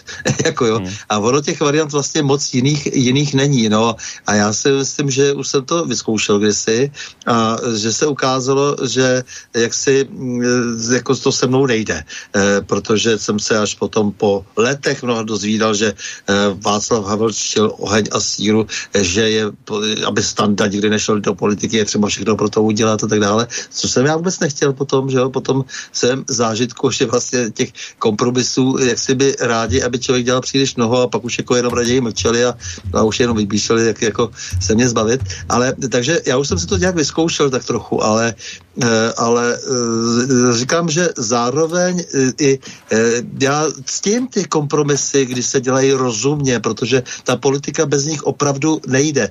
A jenom po těch politicích chci, aby přece jenom měli také nějaký ideál a přestože všelijak, jak si lezou blátem a, a jak si kolem nich je jako spousta prostě nehezkých věcí, tak zároveň, aby něco z toho prosadili. Pokud ne ukázaná platí, tak bohužel eh, se, nestaž, se snažili asi málo, nebo nebyli způsobilí. Prostě, že ale je třeba dělat kompromisy a domlouvat se, to je jasné, protože eh, to teď vidíme na Ukrajině. Každá dohoda nakonec, nebo ne úplně každá, ale většinou dohoda má v sobě tu cenu, že se ty lidi opravdu dohodli, pokud to není něco vynuceného. Když se dohodli, tak dělali kompromis, každý musel eh, něco sledit. A toho je politika plná, ale samozřejmě to, co sledujeme my už u našich politiků, to nejsou žádný kompromisy, ty lidi žijou pod diktátem, ty lidi nejsou tady sami za sebe, to jsou jenom opravdu marionety, eh, ty lidi opravdu naprosto vážně nemyslejí snad jako někteří ani to, co říkají. A pokud to myslí vážně, tak je to už nějaká obrana organismu, jako když eh, jak si eh, se vám nedaří vypořádat se s tím světem, tak vás postihne schizofrenie. Jo, takže eh, já si myslím, že samozřejmě je to obtížné a v téhle politice úplně, že je lépe do toho nejít, protože se zdá, že i ten systém, tak jak je nastavený, tak v podstatě nepřipouští žádné jiné varianty, než ve zmanipulovaných volbách si dosadit své figury, že je daleko účinnější spíše upozorňovat na to, co se děje, aby jednoho dne zase to se pokusili do určité míry, když jsem tohle tom třeba i skeptický, ale vzít ty lidi do ruky a e, alespoň na chvíli, aby se rozjasnilo, e, což každá změna sebou nese, než je opět zanesena e, samozřejmě tím, tím kalem té politiky. Mm. Jo, takže tak asi. No, pri tom, ako si, si, si toto spomenal, som si spomenul tak na vášho prezidenta, alebo našu prezidentku, alebo nášho budúceho kandidáta, terajšieho kandidáta na prezidenta Korčoka, ktorí nám napríklad hovoria, že je v našom záujme, aby, aby sme prišli o to právo veta v tej Európskej únie. Že to, je, že to je to dobré, čo nás môže postretnúť, keď stratíme hlas voči tým veľkým, že oni budú rozhodovať bez nás, že to je to, čo nám treba. Viete, že keď takéhoto politika stretnete, tak už môžete s istotou vedieť, že už máte dočinenia so 100% prietokovým ohrievačom, ktorý už nemá vlastnú hlavu, nerozmýšľa v záujme vašom, len teda tlmočí priania tých svojich pánov. No Peťo, tá istá otázka na teba bola, že vysoká politika, či by si teda držal lajnu, alebo si zachoval tvár a súčasné názory? Problém je, že zachovat si tvář v současné politice je téměř nemožné. Eh, současná politika je modelována přece financemi, eh, finančními zájmy nebo geofinančními zájmy a do těch my se nevejdeme, do těch my se nehodíme, protože některý standard před chvíličkou já jsem sice tiše tleskal, ale zároveň jsem si uvědomil, jak strašlivě naivně zahovořil, jako aby ten základní nárok na toho politika byl, aby měl aspoň nějakou ideovou konsistenci, aby měl nějaké myšlenky, nějaké cíle, nějaké ideály.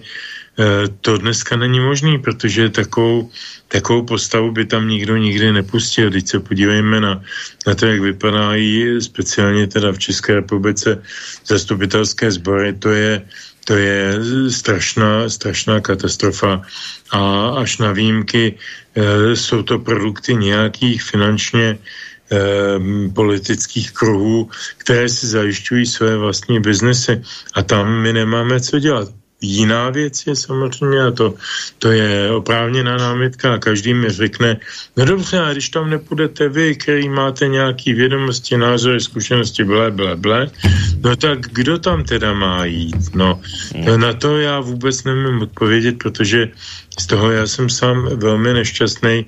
Vím, že kdyby jsme, a teď plácnu, vymyslím si, naprosto spekuluju, eh, Stanislav Novotný, Petr Žantovský a plus 20-30 podobných eh, person, který se snaží tady při nejmenším otvírat nějaké ty 13. komnaty a vyvalovat z nich ty svinstva, které v nich jsou, eh, politicko-ekonomická, tak, tak nás to sežere dřív, než, se, než si stihneme podat vůbec přihlášku eh, na, na registraci politické strany nebo hnutí nebo, nebo nějakých voleb. To je tak prokomponovaný už ten systém, že ho téměř nelze prostřelit jinak, než, než nějakým totálním krachem. A proto já se strašně bojím, že stejně jako, nebo bojím, no prostě předvídám to trošku, že stejně jako padl totálním krachem komunismu z roce 89, a on se rozložil zevnitř, že on se nerozložil jenom tím, že se o něm dohodl někde Gorbačov s Reaganem a s Bushem, ale on se rozložil mimo jiné na absolutní totální nedůvěru a nesou, nespolupráci s občany. A myslím si, že ten režim se rozloží, rozloží na něčem úplně stejném. Nevím, jak dlouho to bude trvat, ale určitě to bude bolet a určitě to bude ekonomicky velice silně citelné. Hmm. No dobre chlapci, pozeráme na čas. Ešte teda pár sekúnd a sme v 23. hodine, takže nebudeme mi to už naťahovať. Idem sa s vami rozlúčiť a poďakovať sa vám zároveň aj tú polhodinku, ktorú sme tu natiahli, ale dobre, že sme sa porozprávali. Tak samozrejme najskôr s Stanom Novotným sa rozlúčime, lebo štandardne Peťo ešte teda dostane príležitosť aspoň tú poslednú pesničku nám teda predstaviť. Tak Stando, dík za dnešok a čo? V pondelok sa tešíme na čo?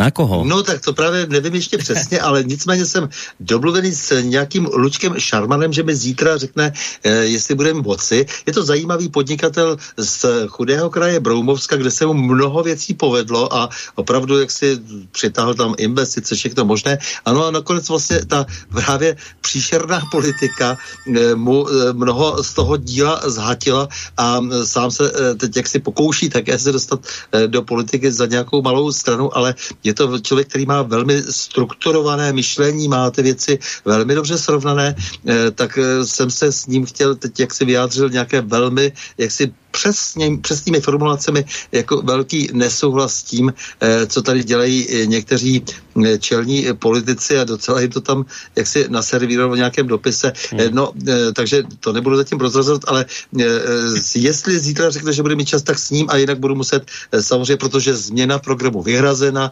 potom tady mám ještě nějaké náhrady, takže pak by to bylo tady zase nějak jinak. Tak. Dobre. Takže tak to je, to je k poddělku a jinak kamarádi zlatí, jsem rád, že jste a moc vám za všechno děkuju. E, prostě, že vůbec jste a že jsme takhle pohromadě a věrní posluchači vám samozřejmě také e, velmi děkuji. Bylo mi s vámi se všemi ctí. Stando, je očividné, že naša V3 funguje, to si chcel povedať. Že my...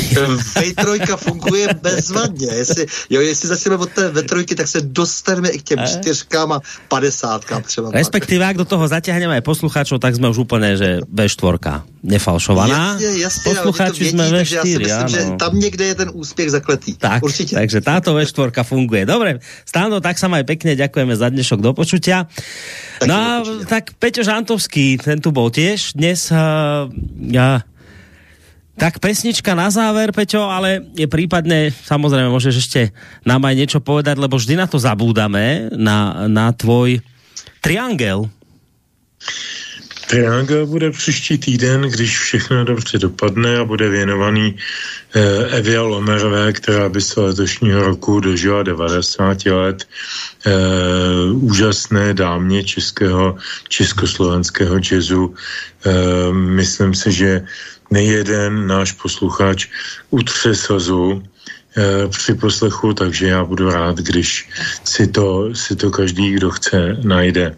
To je ad jedna. Ad dvě eh, s tou V4, no víte co, tak jako tady Standa reprezentuje eh, ten západ od Řeky Moravy, Boris reprezentuje ten východ od Řeky Moravy a já, protože mám Polsko, Židovsko, Německo, Česko, nevím, jaké ještě předky, tak jsem takový univerzál použitelný a, a tak nám chybí už nějaký Maďar. A docela, docela citelně, protože jak jsem úplně na začátku pouštěl ty Lokomotiv GT, tak z toho cítíte obrovskou, i přes propast těch 50 let, obrovskou energii. To je to, co já dneska Maďarům strašně závidím a co mi chybí u mých spoluobčanů, ta energie, ta, ta, ta snaha to všechno zlomit ve svůj prospěch, nebo jak to říct, no prostě ve smyslu svých zájmů, uh-huh. jako kdyby je neměli, jako kdyby byli otupěni. Nevím, jestli to může dojít k nějakým lepším koncům. Moc bych si to přál, takže V4 s přemýšlenými Maďary, pokud někdo znáte nějaké Maďary, já jo, tak, tak je zkusím přemluvit, aspoň aby nám napsali nějaký mail, aby věděli o tom našem pořadu. Tak to je, to je třetí, druhá věc. Třetí věc, ještě jednou krátká nebo velká omluva za Eh, krátkou nepřítomnost, měl jsem nějaký zdravotní problém, pořád ještě nejsem úplně ready z toho, z toho svého stavu. Já bych toho dobu měl vlastně být v nemocnici na rehabilitačním pobytu, mm. který se zase zdržuje čím dál víc a je to takové dost, eh, jak se hezky česky říká, napitel. Tak mm. se na mě prosím nezlobte a zkuste mi držet spíše palce. A úplně poslední e, zmínka, ano, poslední písnička bude bude česká, eh, od Jarka Nohavici, písnička, písničku jsem objevil na eh, dosti unikátním, raritním eh, záznamu koncertu z let 82-83, což je přesně to období, kdy jsem já začal Jarka vnímat jako jako zásadní osobnost naší folkové scény a kdy on šel nahoru, ta písnička se jmenuje Rakety a myslím si, že na tu dobu byla strašlivě prozíravá. Takže spolu s tou písničkou se s vámi všemi loučím a moc se těším za 14 dní na další setkání. Tak všetko podstatné a potrebné zaznělo, takže hádám už na záver vám len a já poprajem príjemný zvyšok ešte stále štvrtkového večera. Majte sa pekne. Do počutia. Lučí sa s vami z Bansko-Bystrického štúdia Boris Koroni.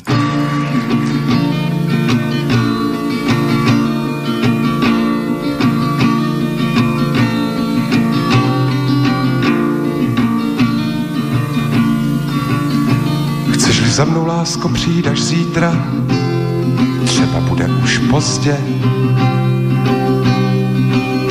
Jsem hromádka kostí a zhlub bílkovin a naježené rakety mi míří rovnou do slabin a taky na mou hlavu. A tak přijď už radši dnes, ať dočkáme se spolu jitra a o sebe se se mnou rozděl než přiletí nějaký mimozemšťan od novin a začne spočítávat oběti a kapky krve jako plody jeřabin a podá o tom zprávu. A pak na titulní stránce vesmírného kurýra výjdou reportáže o tom, jak zem umírá, generálské prýmky, velvyslanců žaket, exkluzivní snímky naplískaných raket s různými emblémy Jo, to bude sen za článek. Země srovnaná se zemí plus přiložený plánek.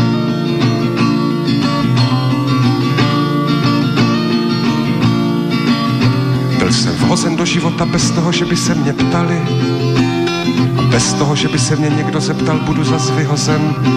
A tak prosím jenom o jedinou malou úsluhu, Netvrďte mi do očí, že jednáte z mé vůle, že tohle to všechno je i moje přání. Svět je brouk hovnival, který svou kuličku válí a jako v hypnoze. A pěkně do kolečka, dokola a pěkně po kruhu. Až se mu hlava zatočí, pak vydlame si v zemi důlek, že tam přežije to bombardování a pak na titulní stránce vesmírného kurýra výjdou reportáže o tom, jak zem umírá, generálské prýmky, velvyslanců žaket, exkluzivní snímky naplískaných raket s různými emblémy. Jo, to bude prýma článek, země srovnala se se zemí,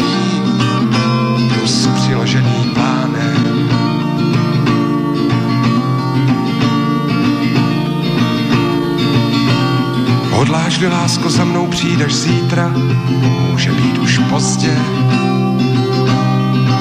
Nikdo nás neposlouchá, a tak poslouchejme sebe. Jak se naše srdce hlásí, ještě chvíli, ještě moment, ještě vteřinu, ach tady na zemi. A tak přijď už radši dnes, ať dočkáme se spolu jitra a o sebe se se mnou rozděl. Cítím, že nebudu mít strach, když budu ležet vedle tebe a tak nás najdou asi za milion roků návštěvníci z vesmíru a přikryjí nás kamením. A na titulní stránce vesmírného kurýra výjdou reportáže o tom, jak zem umírá, generálské prýmky, velvyslanců žaket, exkluzivní snímky nablízkaných raket s různými emblémy. Jo, to bude senzačlánek, země srovnaná se zemí, plus přiložený plánek, mohyly kamenů, všechno mlčky přikryjí, miliardu Romeů a miliardu